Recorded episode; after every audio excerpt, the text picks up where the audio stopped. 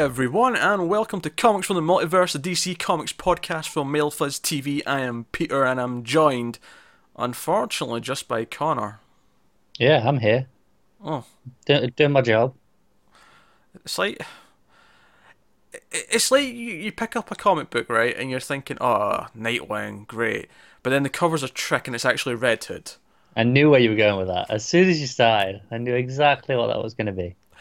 Matt's not here. We, we, told, I mean, we told you last week he wasn't going to be here, but Matt's not here. He's away at a con today, so he's busy this weekend. Uh, he's away having fun and getting things signed, meeting Jason Fabuk. Fabuk? Fabuk? Fabuk? Fabuk or Fabuk? I'm not sure. Fabuk, probably. Faboke. I'll, I'll have a weird pronunciation, just just because. Uh, we talk about comic books, DC Comics in particular, and uh, coming up on this week's show, we're going to be talking about Batman number 25, Superman number 25, Green Arrow number 25, Green Lanterns number 25. I promise the next one is not 25. Uh, Nightwing number 23, Batwoman number 4, Super Sons number 5, Trinity number 10, All Star Batman number 11. Uh, and that was the last one. I just forgot to say and and end the list properly, like a, a like like someone who can actually speak English, basically, is what I'm Yeah. getting at. Yeah, why, why would you do that? I mean, I think if anything, over the past 56 episodes, I've established that you're not coming here for a for a clinic in the English language. No, you certainly are not. You're coming here because it's real. You come here to see Connor get made fun of, and And and to see Peter butcher everyone's names. yeah, that's another. Thing. Not all the names, uh, but when someone's Just called names. when someone's called John Smith, I cope quite well. Thank you very much. Oh, I can't wait till you mess that one up at some point. I'll, I'll have something on my glasses or something. I'll like, John Smith? Oh, John Smith is John Smith. Uh, so yeah, so that's what's coming up uh, today. We have some news as well uh, to get through as well. There was some news things. Solicits came out, but also there was some uh, meteor, one, one meteor thing as well on top of that. Uh, but that was the thing. How was your week, Connor? I, I understand your sleeping habits have been all over the place. yeah, insomnia's playing up. I I had to nap this afternoon because I Mhm. didn't get anything last night, so a little bit out of it still today. I'd make fun of you, but I've been there myself. It's, it's just it's just unpleasant. It's, it's that thing when you, you've got work or maybe you've got university or something like that, and you know you have to be up in an X number of hours, and you keep saying to yourself, if I go to sleep now, I'll still get four hours sleep. If I go to sleep now, Yeah. I'll still get three hours sleep. And then it gets to the point, well, if I go to sleep, I'm just going to feel like absolute shit when I wake up. I got to the point where I was like, I could get a 20 minute nap. that, that's what I was at this morning, and I was like, eh, it's not worth it. I've been there. I've been there. It's it's it's depressing.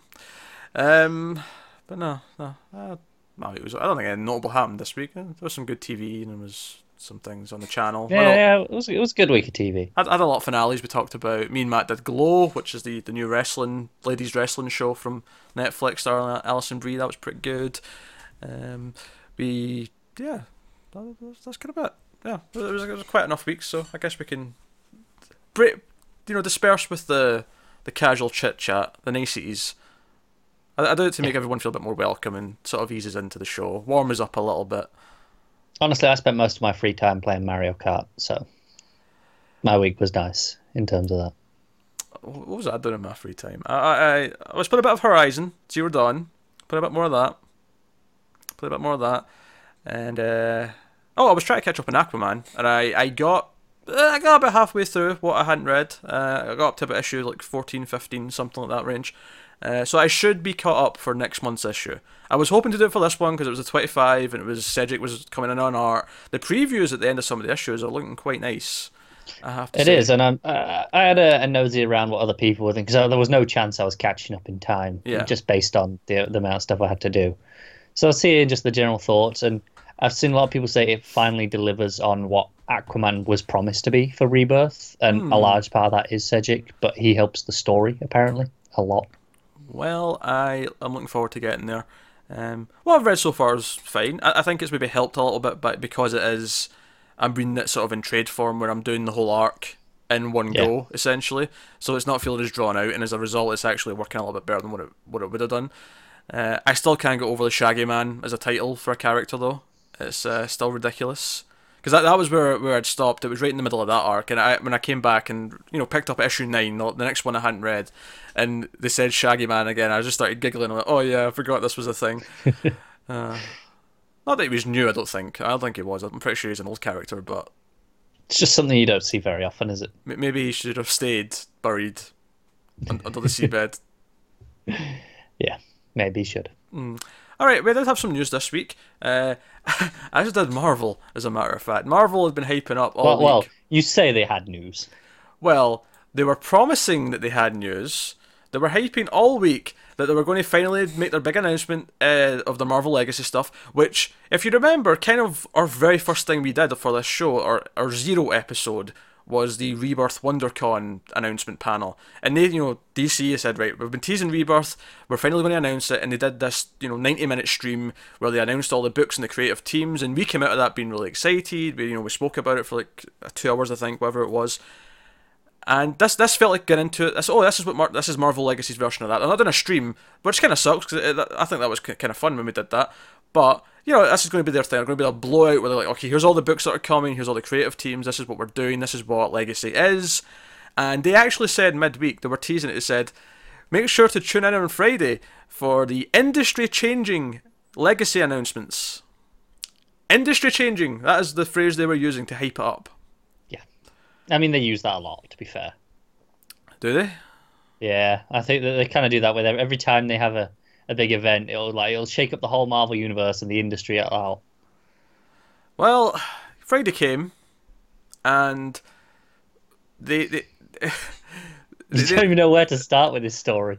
I don't even know what the story is. They, they, they basically had gifts of, of of covers. Like they had their covers, and it was like here's an old cover, and then it gift into what the new cover was going to be come September, I think September, October, whatever the month is, and it was like now some of them made sense. Some of them it was like an old issue of Hulk becoming the current issue of Hulk, and you know it was but it was like the homage. It was the same cover, but a new drawn version of it with a new artist. And okay, that kind of ties into the whole idea that we're going back to basics. We're you know we're homaging all these old covers, but then it started doing really weird ones because they did it in like multiple batches, and one of them was like here's like a classic cover of Fantastic Four, and it merged into Moon Girl and Devil Dinosaur, and I thought, wait, so you're not bringing Fantastic Four back? You're just like this is going to be the spiritual successor to Fantastic Four for people who are waiting for that coming back. Um, Yeah. And then as the day went on, it, it seemed to turn out to be that this was a series. These these weren't even the main covers. This was a, a month of variant covers. All all these ones we were seeing, all these homage covers that were recreating old covers. They're all variants for September. Yeah. So we have a month of variants. We do have a one shot, which they'd already announced, the Marvel Legacy one shot. I, I know some people are speculating that the they're like they're taking whatever the story of that cover. was. So there's one where it's uh, Hmm. Captain America in jail behind bars, and it morphs into Spider Man behind bars. So people are going, oh, maybe Spider Man's going to jail, and that's what this next story for Legacy is going to be. And and if that's true, I'm going, is that what would make people happy? Is that what people want from Legacy?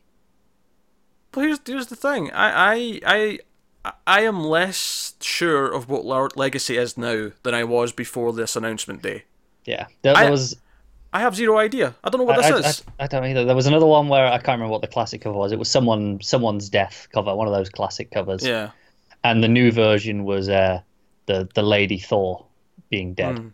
Like in, in their place. And people are going, "Oh, so are they going to kill Lady Thor?" that's not- that's- wasn't that- wasn't the whole point of Legacy that everyone was coexisting? But that's not the that- that- That's not a Legacy announcement. No, this is just speculating what the plot of one book is based on right, a exactly. cover. That, that's that's because this was a non-announcement.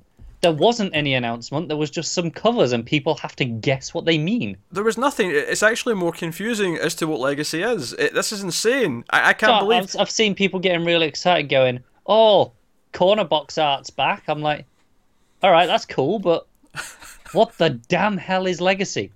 I don't like. I have no idea what it is. They, they, they, if it ends up actually being any good, then they have completely shafted the marketing on it, and I, I don't get it. They, they've been hyping this up. This is their big thing. This is their answer to Rebirth, and Well, it's that, that feels nothing. insulting to Rebirth now. At this point, saying it does because now Like, it's at the time, it was like, okay, it was just a Rebirth knockoff, and that's its own problem, but it could still be good. N- do you know it what it is now? Do you know what it is now? It's basically Marvel th- now oh. 3.0. I don't even know if it's that.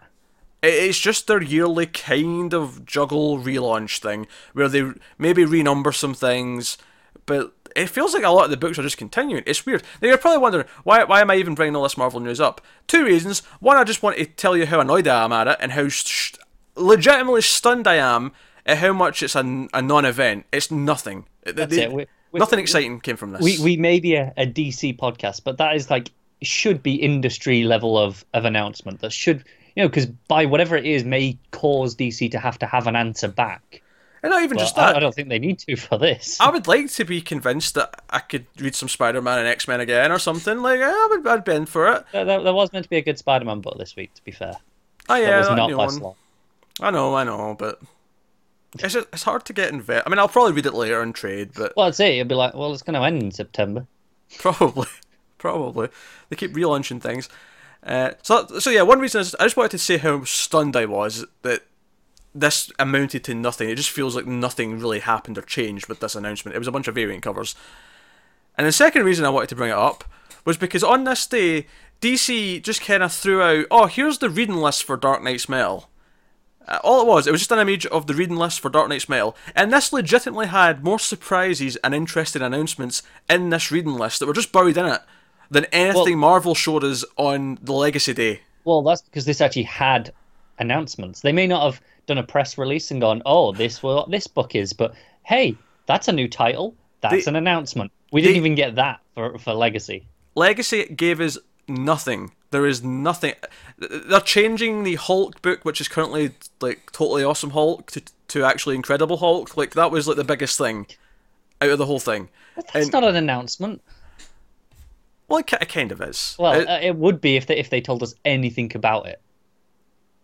well, to be fair, they don't tell us anything about these either. The new Well, no, things but in this these are list. new entirely. So that's you know that's just oh we're changing the title. Oh, sure, sure. But uh, what I'm saying is, is you're going out your way there to nitpick things. Where I, I'm looking at the actual straight facts here. All right. they hyped up this industry changing announcement. It was a bunch of variant covers, a couple of title changes, and that's it. DC put out a list, which is not meant to be an announcement. It's just no. Here's here's the reading list so that everyone can keep track of everything for this event that's coming up.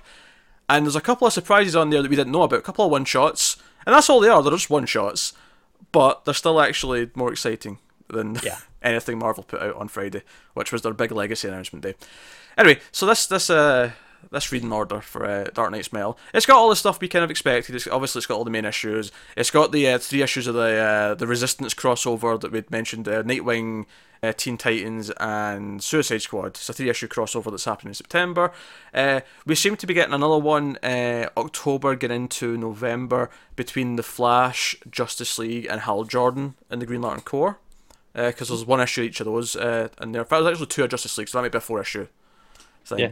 Um, has all the one shots that we again we talked about last week. All these uh, Batman, the Murder Machine, the Dawnbreaker, all those. Yeah. Uh, the curious new items though on the list were Batman lost number one in November, and then in December Hawkman found number one, which is Yeah. curious.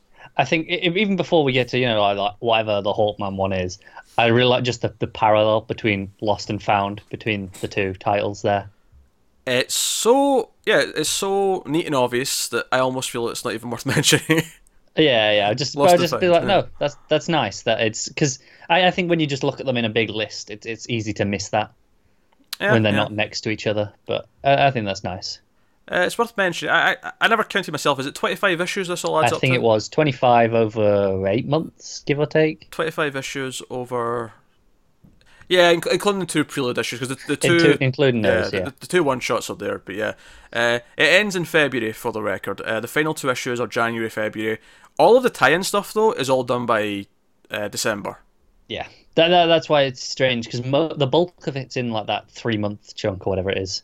Yeah, But then you have you know one issue in June, one in July, one in January, and one in February. So that kind of when I say it's eight months, the mo- most of it is concentrated. Yeah. What Well, it's worth mentioning that the books that it does affect, it only affects them for one issue, uh, typically, which is less of an issue now when there's most of them are double shipping, that kind of thing.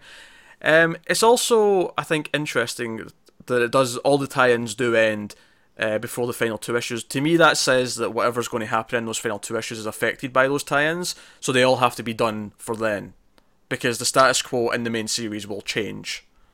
Yeah, yeah. So, no, uh, so that's pretty cool. Uh, there's also I noticed uh, there was a Green Arrow issue in there as well. I don't know if that's what that's part of. Um, he is in the Resistance crossover. I'm wondering if maybe that is four issues, but we didn't get the solicit for the last one because it's not. An, it's, it's an October issue. Yeah, that's what I was thinking. But So- that that seems strange given they did solicit uh, the other Batman one shots They did. that were in October. They did, but that's a one shot. Whereas uh, in the solicits, they never mentioned that Suicide Squad 26 was the final of the Resistance crossover. They they didn't. If it's not, I would expect that would be maybe an epilogue to that at least. Or just part four, just the final part. Yeah, yeah. Like I say, I think It's only, it's in the right sort of place that it should be part of that. I think the only reason why they didn't mention it is because it's an October issue, and unlike the others, it's not a one shot, so they didn't advance solicit it. Yeah, it's just strange if they did, that they didn't mention it at all. But- Um, but that's no, that's uh, it's a pretty meaty list, and if you uh, you can find this quite easily yourself. By the way, you just Google Dark Nights: Metal reading list, you'll you'll you'll get a hold of it. I, I Uh, love the design, how it looks like a, a set list for a, a band.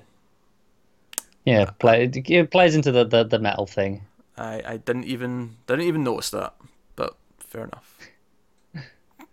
um, but yeah, so that's pretty cool. Uh, what I think is uh, I think it's interesting that we have all these dates already though. Like I can actually look at like uh, Dark Knight Metal number four. That's coming out on the thirteenth of December. like it's kind of weird having dates for these things all the way up till February, but by all Yeah, means, and they gotta pray nothing gets pushed. I feel like because they know this all, ha- I feel like some of the one shots can probably be pushed a bit because they may not be tied to things too tightly. Yeah, So I, I think it's just a case of making sure the main series doesn't get pushed too much, and even then, it, they can probably get pushed by a week if they have to.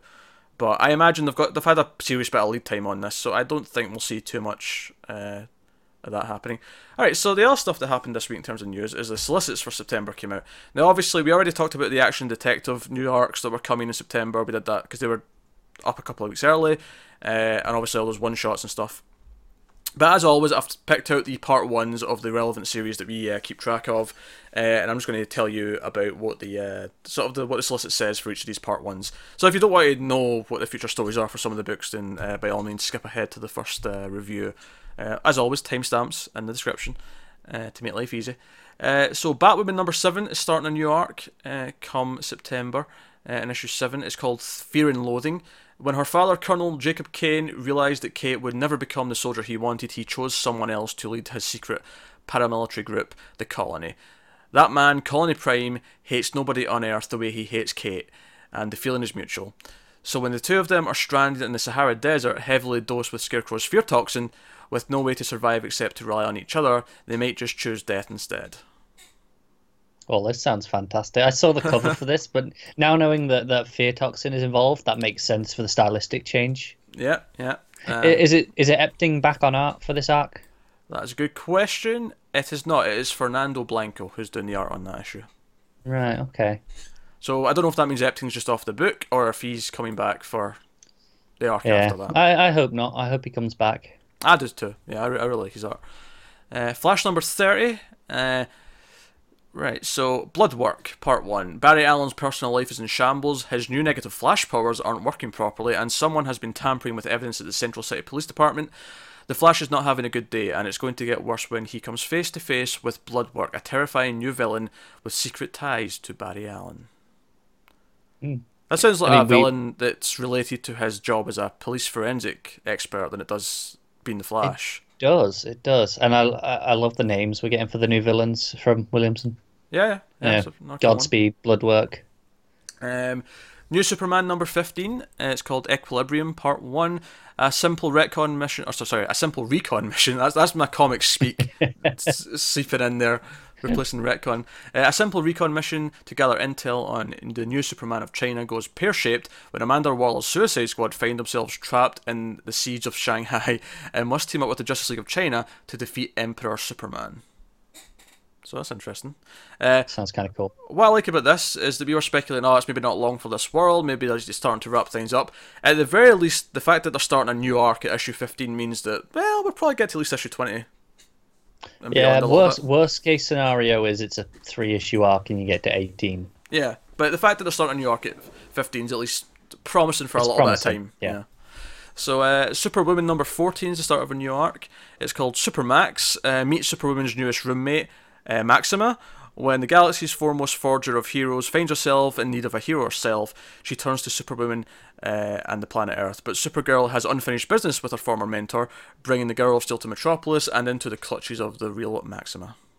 So, uh, so Supergirl's coming to Superwoman. That's pretty cool. That'll be a fun team up. Uh, Yeah.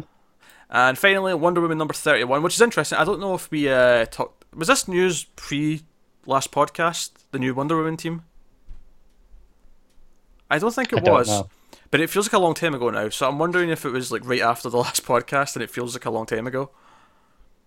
Yeah, I don't recall talking about it last week. Me neither. So I feel like I think so much has happened this week that it just. But when I saw the solicit, I went, I'm going to put the solicit in because I don't think we spoke about this. Yeah, we'll mention it for safety's sake. Yeah, yeah. But James Robinson is going to be the new writer on Wonder Woman, uh, starting with issue 31, and uh, Carlo Pagulayan is going to be the artist on the first arc. Who's the other artist? Because I, I that wasn't in the solicit. Who the second artist was?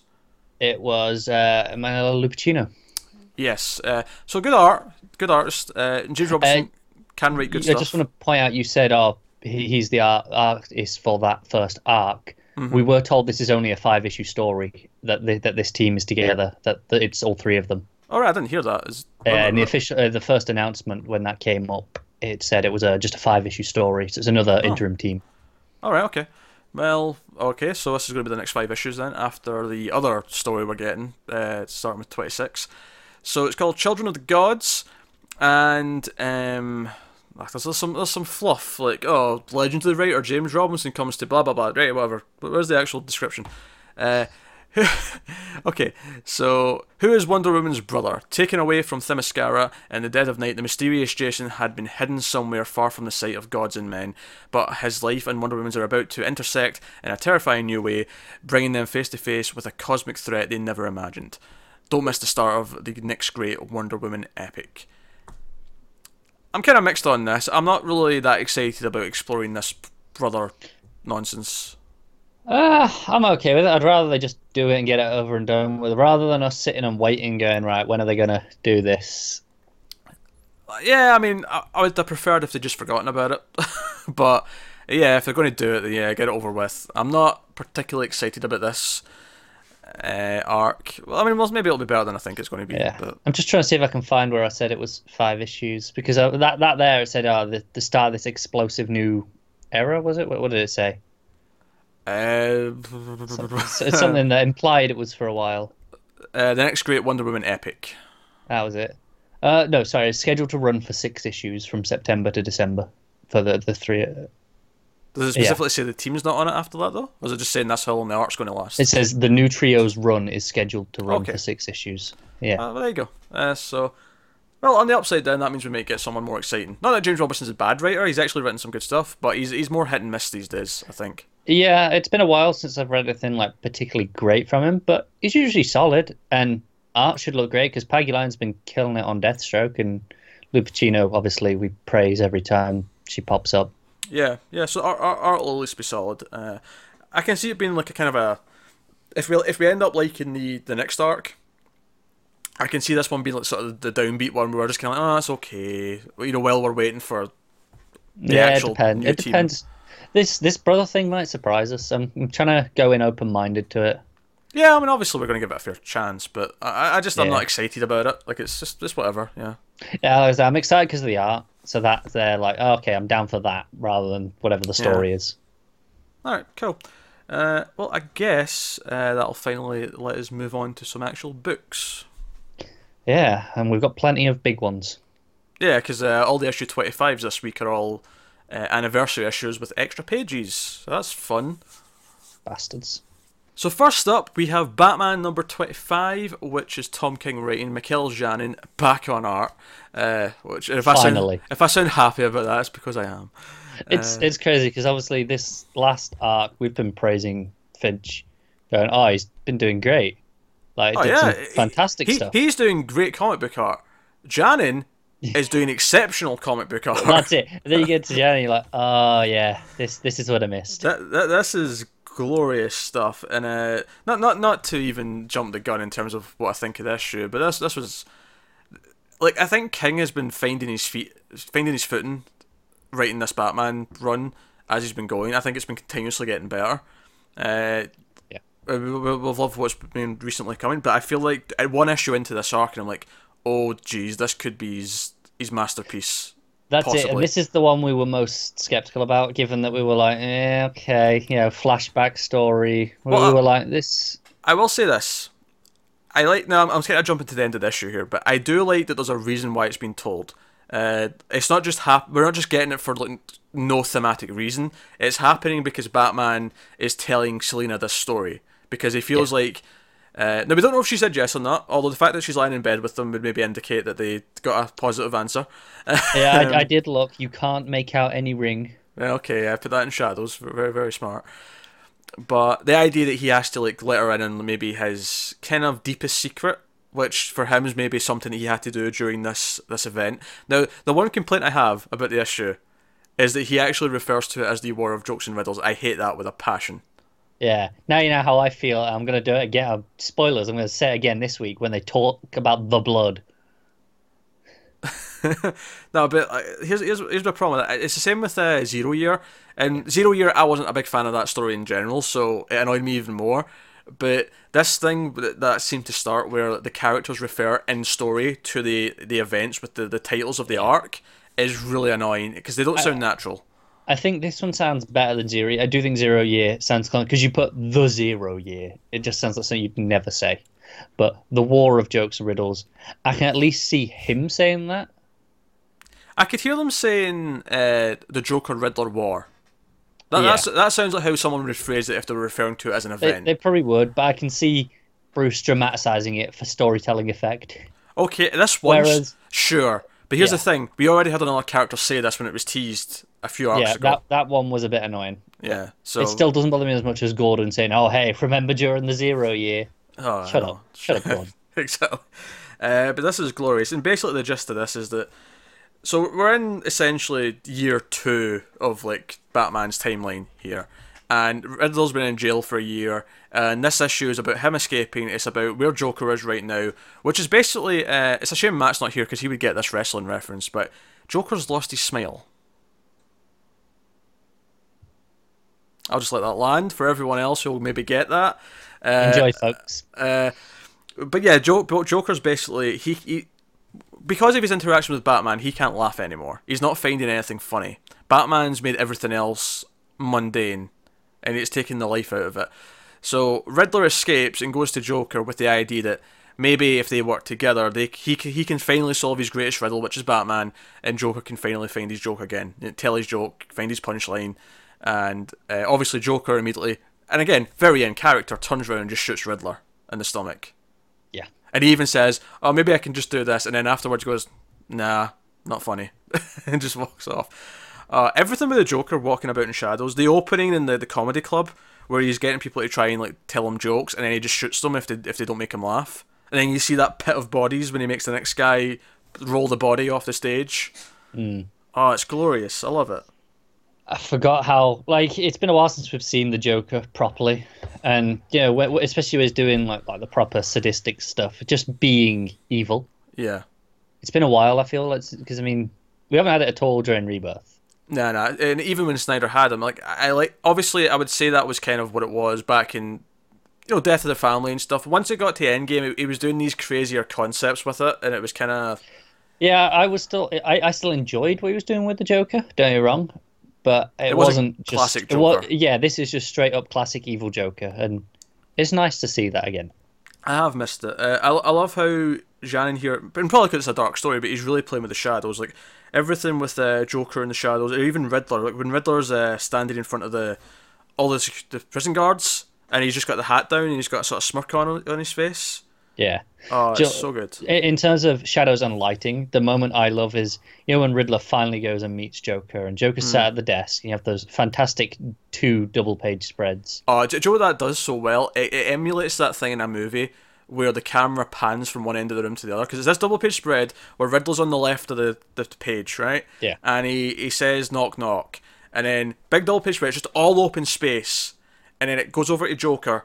And then he's on the right side of the next double page spread, all the open space on the other side of him, and he just says, Who's there? You really get this feeling of the camera moving across the room. Do you know what? Part of me is surprised they didn't do. You know, the, every so often they'll do the special, the gatefold pages, Mm. and just have it as one big four page spread. I'm so because it, it does line up perfectly. Um, So I feel like it was definitely drawn that way, and then just split down the middle. I'm gonna I'm gonna dispute that actually. I mean, maybe that's the intention, but I I feel like the actual having to move the page to go to Oh the next I, one. no, I, I agree. I think it works. I'm just I'm surprised that they didn't. Just I know that they like having those moments if they can, like But- DC. Yeah, they're a pain in the ass digitally though, so I'm glad they didn't. They are. They are. I never know how to read them. yeah. So Uh, what what I was saying about the shadows is on that page, the Joker, all his side of the room is all dark and shadowed, and he's just sat at the desk. But the Riddler is literally stood in what is essentially a spotlight. yeah, It's fantastic. it's it's great stuff, and the bat signals up in the sky. Uh, they're also both of these pages are homages to uh, some of their first appearances. I saw it on Twitter. I think it was King that tweeted it out. Uh, Yeah, right. he, he put a panel of one of the Joker's first appearances sitting at a, de- a desk with his his hands in front of him like that, and Riddler sort of having that pose. Uh, so that, so that's really cool. I, I love the scene with uh, Joker. He's he's getting the, the cab ride, and Yeah. uh, the cab driver like laughs at his joke and then he shoots him because he's like, no, that's not funny. And then you just see the car crash and it's like, oh man, this this is proper just flat out chaos Joker who Yeah, yeah, doesn't that's care it. about anything. Yeah, And like I say, it's been a while since we've had that. Like, even when it was uh, Death of the Family, it was straight up classic evil Joker, but he still had a purpose. He was doing something actively. Whereas here, it just feels like he's just doing wh- whatever the moment takes him. Yeah, yeah, and obviously he does care about the one thing. He cares about the fact that he's lost his laugh. Right, but there's still, like, like you say, there's chaos there. He's just c- causing things to happen instead of actively pursuing this one thing at the moment. Yeah, that that idea that the Joker can just shoot anyone that's, that's around him at any moment uh, is part of what makes him so great. And Yeah. Uh, and that's when Bat- Batman finally shows up after the shooting, and he basically tells Selina that yeah, he, he thought Riddler was dying, so, and he he knew Joker had a bomb, so he, or at least Riddler tells him he has a bomb, uh, so he goes off to try and find the Joker. He's, you know, prevent more loss of life, but because of that, he doesn't actually. Like, Riddler gets away. Joker gets away as well, and it's kind of this is almost the the entire issue is the inciting incident of to why this war even happens. Yeah. Riddler tried to make a pact with them. It Joker being the Joker, it did not work, and it starts this war. Uh, and it's all basically a big tease issue for what what this is going to be. Uh, and you get that final page in present day where he's like, "I'm telling this story because you need to know this about me before we move ahead." Yeah, I love the uh, the splash page before that. You know, where it's basically the picking of the sides. Where, you know, like what we're going to see coming up. Yeah, where they enlist different bat villains to uh, their armies. Yeah, uh, I- I've actually seen that before. They, they released that page a long time ago. Yeah, but it, we they, we didn't have it with the words before, did we? Uh, sure, yeah, the words weren't there. Yeah. Yeah. But- so it's basically the, the prologue issue. Uh, but as is. far as far as whetting my appetite for something, uh, this was this was Yeah. perfect. I It's I loved it. it's also the first time in a long time that that Riddler has been genuinely a scary threat. Like you know when he's there breaking out of the prison, Yeah. um, when you know when he leaps across the table at the guard, and then when he walks out and he just starts you know saying the names. Yeah. Yeah, he, he says all the names of all the, the loved ones that these guards have. So the Yeah. guards Uh, uh, basically they just part. So they part of the Red Sea. That's kind of what I do. I kind of Yeah. likened it to was was uh, Moses going through the Red Sea. Uh, I also I like some of the little details about that. The fact that he stabbed the guy twenty six times, one for every letter of the alphabet, because he had Yeah. something to say.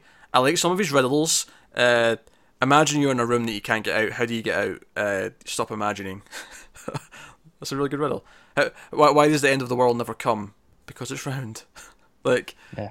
I like his riddles. They're, they're good little fun ones. It is. But like I said, he actually feels like a threat for once. And often I feel Riddler doesn't, because he can feel like just gimmicky with the riddles. Well- can be fun, but it's rare that he feels like a genuine threat. Do you know what I like about this conflict is I think sometimes Riddler can fall into the trap of being kind of like knockoff Joker, where yeah he's got his Yeah. riddles, but he's he's his schemes and his his his whole things where he holds the city to hostage for his riddles. It feels very much a lot like what the Joker would do. He's just not as crazy as the Joker. So I like the idea that he tried to form a truce because he thought there's some similar ground, and then Yeah, realized but he's he's too logical. yeah he's too logical, whereas Joker's the complete opposite of logic.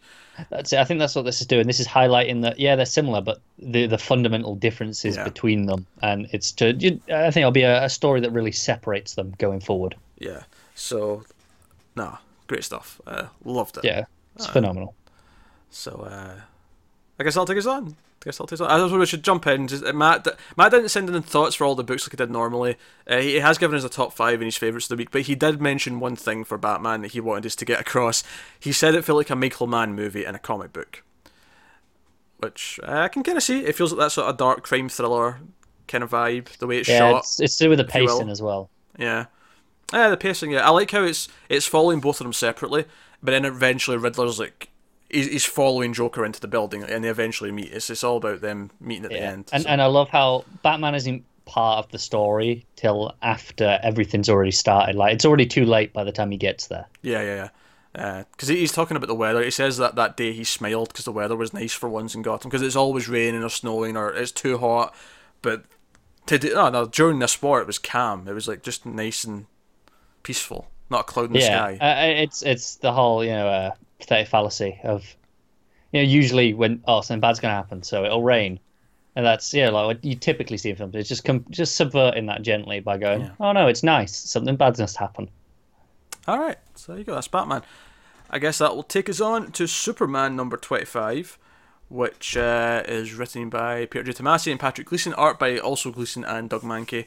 Uh, this is wrapping up the Black Dawn story, which has had, had its ups and downs. We've been kind of critical of some of it. It kind of found itself a little bit again last issue, but was still not amazing. And I think this issue for me kind of encapsulates the entire arc, where there's some nice moments that I really like, uh, especially at the end.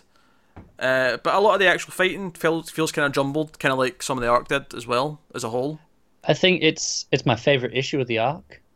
Hmm, I, I think I'll go with that. Uh, I like some of the action. I think it, it flows a lot better than some of the art has at other points It, during flo- this arc. it, it does flow better, but because the arc as a whole hasn't built to it that well, it doesn't have the, the resonance to make it no, really that's true. feel- It was more just oh, this looks cool. This is cool. It, it looked good, and so I was enjoying that at least, Yeah, rather but- than it having the weight that it should have done. Yeah, but without the weight, it's just kind of yeah, it's pretty and it's, it's it's fun to look at, but it's not really got the the emotional it. So it, it. It made it better than like some of the earlier issues where it was like where, where we were actually confused as to what was happening at points. I will disagree that it, 'cause for me, I think the first issue was the best of it because the first issue this was actually really promising. That was the one where Batman showed up and it had the whole Mm. uh, the world's getting darker, we need to shine brighter. Like that, that was a great issue. Well, that's true. I Uh, forgot that was that was just about part of this yeah, arc. and then even the second issue with Lois on her own, like running around. Uh, No, I think I prefer this one to that. that was mostly pretty good until uh, a certain point. Uh, so no, I would say it started much stronger, but then it had that issue in the middle that just dra- drug it right down, and then uh, last issue was better but not great, and then this one kind of follows that kind of same pattern, kind of going up the way, but with with sort of because Lois does show up eventually in this issue, and she, she's the one who talks Jon down because Jon's being controlled by by Manchester Black, and he's fighting Superman, and he, he's got more powers under his control because it's sort of tapping him into all of his powers, and he's flying and everything else. Yeah. and there's a lot of fighting going on, and it's Lois that shows up, and we find out that oh yeah, that the leg thing never happened. That was just he. We saw what he wanted to see. Uh, So exactly what we said it was, basically. Exa- yeah, exactly what we said it was, and much like I think I said at the time, it feels just kind of meaningless and cheap as a result because it didn't feel like they set it up properly. So now to fix it, all they've done is have her come out and say, "Oh yeah, it just we just saw what you wanted us to see, and that's it."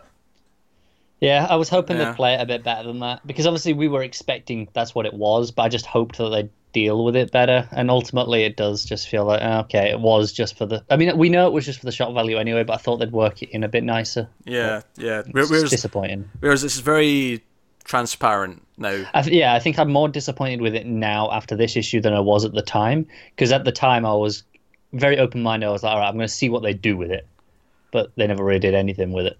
Yeah, uh, uh, that's actually the correct response to that. They did nothing with it. It just It just it just happened and then it didn't happen. then they just That- explained they just explained why there's no effects of it, and that's it. Move on. Yeah, move on with your life. Yeah. Uh, obviously, one of the interesting parts is the uh, the alien ship, which uh, these aliens that are in Hamilton came down on. Their reactor goes at one point, and it it, it hits Superman, and we get this weird kind of kind of like what happened in uh, Nightwing with that that blade that gave us like these multiple visions of the future. Uh, this gave us this weird vision of the future where we saw we see Damian Batman, and we Yeah. see for the first time though, uh, we see what appears to be Jon as Superman with uh, oh, I've forgotten her name again. Kathy. Kathy, thank you. Uh, with uh, adult Kathy, presumably his wife or whatever. That, that's the assumption. Yeah, they're stood together like that. Yeah. Um, which is exciting, which is cool. I, I think, much like I've said about a lot of this arc, I'm liking more about what it's setting up going for. Because it sets up that Kathy's still going to be around, she's still going to be a permanent player in Jon's life. And if anything, they're actually closer now because she's also an alien, so they kind of relate on a different level. They also work together because like she can channel his her, his power to make her stronger, and they, they sort of, they sort of bond and. Uh, they kind of explained that's why they had the whole tree incident is because he wasn't expecting it the first time they touched. It wasn't just a, a hormone. I mean, I'm sure hormones played a part, but it wasn't just that. Uh, there was an actual science fictiony thing going on as well. Uh, and then the other aliens, the the current elite that uh, Black was working with, uh, basically decided, yeah, we kind of messed up, and this is still our home. We want to help defend it. Give us a chance, Superman, to prove ourselves. And they go back to running the town, but now Superman knows about it. and gives them a chance. Yeah, they kind of sound like they make it sound like they were coerced into it, like they didn't really have a choice. Yeah, and we kind of saw that as well when when Black kind of he kind of forced them into accepting the deal to save them. Yeah, So it makes sense. Um, yeah, I, mean, I, I think the, the best part of the issue though is definitely the ending when Superboy and Kathy go up the tree and they, they touch again and it reignites his powers and uh, there's that moment where Clark and Lois look around and goes, "Was that a bird? Was that a plane?" And uh, he's like, "No, I think our Superboy's back." And you turn the page and it's this just full page spread of uh, him flying with Kathy, and it's a really nice nice page. yeah, It's a nice moment. So it's a great moment. Uh, it is. it's, it's just the actual plot with Manchester Black ended being kind of flubbed because it didn't have the it didn't build the way it should have built. It is, and uh, Joe, I'm glad that Kathy's still going to be a major part going Yeah. forward. And obviously, that glimpse of the future says, okay, we've got long-term plans for her. Um, I'm a little bit sad we'll never actually get to see that because you know we never will. But man, I'd love it if, if just at some point down, you know, a couple of years into Rebirth, we just go, "Do you know what, we're gonna we're gonna do this, uh, and we'll have Damian Batman and Jon Superman for for a while at least, and show us that world." Yeah, even if it's even if it's just like a Super Sons kind of right. Super Sons is going to jump ahead twenty years. Yeah, because Yeah. I mean, we never really get to see it, do we? We get glimpses here and there, but we never get. No, let's have some stories set with them. And the funny thing is, is I wouldn't even want to jump straight there. If, if we were going to do the whole universe like that, I'd be like, no, no, I want the time when like Dick's leading the Justice League first. I want to go through that phase before we yeah, get that's to. it. Uh, uh, like the problem is, obviously, we've only just got Clark back, and it's. I don't want to just say, "Oh, I want to get rid of him and see this," but Because of course we It's- don't. of of course. Mm. But the thing is, at some point, I would like him have to. Maybe maybe he decides to step down and pass the mantle to Jon. Like you know, he doesn't have to die or whatever. You don't have to do that. You could just go. No, you you can take on the legacy. Yeah, maybe, maybe somehow Clark loses his powers or something, and that's Yeah. why it happens. So he has to just sort of accept that he's now he is now spiritually Jonathan Kent, and just he has to be that in his son's life. Yeah. Uh. also, I love in Jon's Superman costume that he's taken inspiration from Damian and he's got a collar Huh? Ah, you're right. Yeah. because it's it's a very similar. It's it's smaller, but it's a similar style collar to what Damian's got on his batsuit. Yeah, yeah, that's fair. Uh, yeah, that's good. And there's a sort of joke ending. We find out w- when they, they blasted Manchester Black together, they, his his consciousness ended up in a cow. So he's in a cow, and he's trying to control some kids, uh, but the kids kind of snap out of it and like, what the hell are we doing with this cow? And they end up just flipping it over, and that's kind of the joke ending of the. Uh, I, I love how they give the cow the cigarette. Uh, Just the image of the cow with the cigarette is fantastic. Yeah, it's it's a fun little ending. Uh, I mean, the arc as a whole is kind of disappointing, uh, which is a shame. But they did have some moments in there that were really nice uh, at the start and the end of it. that's that's it. It's something that, that is a typical rule of storytelling. If you start strong and end strong, the middle doesn't actually matter as much, especially later on when you read this as a whole. It's a bit different when we read it fractured bit by bit. I, I think As a, as a general rule, you remember the start and end much more than you do the middle. I think in this case, I'll disagree with that because I feel like it actually hurts the impact of the ending. Like the, the entire final conflict was just kind of shallow to me because I didn't care. Yeah, yeah. Uh, that, that I think that rule only works when the middle's still good enough to make you care about what's coming at the end. Perhaps, perhaps. But I think if I look back at this, I'm gonna think of these final few pages and go, "Yeah, that was that had a really great ending." Nah, I'll, I'll remember the bits I didn't like more. I think. I honest, I actually kind of disagree with that statement now that I'm thinking about it. I, I often find the journey's usually better than the destination. It's actually quite special. It's quite special when the destination lives up to the journey. Honestly, No, I, I know what you're saying. I just, Yeah. As a general rule, when you when you think back on something, just you think of the start and end before you think of the middle. So usually that's where you're. If you if you start and end strong, your impressions tend to be strong. what's the first Star Wars movie you think of? Star Wars? Come on, it's Empire Strikes Back. You know it's it not. It's not. I, I, first thing I think of is, No, is the no. You knew Sunset. you knew what point I was going to make, and you just circumvented it to show me up. I'm not buying it. You're full of lies. It's not. I, I, I go to the. But first thing I always think of is, is the binary sunset moment. That moment is Star Wars to me. I mean, I, I'm actually one of the the minority who prefers the first Star Wars over Empire, although Empire is still very good, of course. Uh, but most people think of Empire first. Uh, I think Empire is better, but I don't think of it first. Yeah. First thing, I, first thing I think of is when I hear Star Wars, though, is annoying fans. Well, of course you do. That's the first thing that comes to mind. Of course you do. Annoying fans who won't shut up about Star Wars. Yeah, that's because it's fantastic. It's better than any of the other shit you go on about. I know you go on a lot of shit. There is equal bad Star Wars movies as there is good Star Wars movies. Well, that's just not true. It's very true. It's it's it's not. That's just flat out wrong. There's, there's four good and there's four bad. There's there's at least at least five good. Five and a half, arguably. What's the half? Parts of three. Oh, I'll piss argue, I will argue parts. The only good part of that movie is when he killed all the kids. I love how you pick one of the one of the weakest moments in it. No, that, that part was fun because he was killing kids, and I was like, yeah, screw those kids up. Murder them, murder them good. A look inside Peter's mind. Oh god, oh no. And see, see, see, anyone who argues that that final fight on in Sith is any good, no, you're full of absolute shit. That final fight between Obi Wan and Anakin is absolute garbage. Choreography wise, it's overdone, absolutely. And uh, I'll, I'll agree, choreography not great. Everything about But- it's bad. The CG's bad. Uh, you were the chosen one. Go away. Dialogue's awful. The dialogue is not all awful. Some bits are awful, but some of it is fantastic. Some of it's the, the best part of that film. Especially after watching Clone Wars, where you because the, the- you know I don't really all, all the stuff about the relationship. Oh you don't God, buy it in what have I done? He's talking about Clone Wars. it. After after you watch that, you buy the relationship. Yeah. All right. Well, we'll, we'll move on, and, and you can talk about DC again. Thank you. Green Arrow, number 25. That's what's next. Benjamin Percy writing. Otto Schmidt's back on art. Uh, which is which is fine, because we're swapping between Juan Ferreyra and Otto Schmidt. It's actually quite a good little mix to be swapping around. It is, and I think we've got Burn coming up next, so still solid. Yeah, yeah, yeah. So this, uh, unlike, unlike, well, actually not like Batman. This is the start of the next arc. Yes. Yeah, where Superman was the end of the arc. I, I love how they've all timed it so it's all the start or the end of an arc. They've, they've been very, very careful with this. So the big anniversary issue was the start or the ending of something.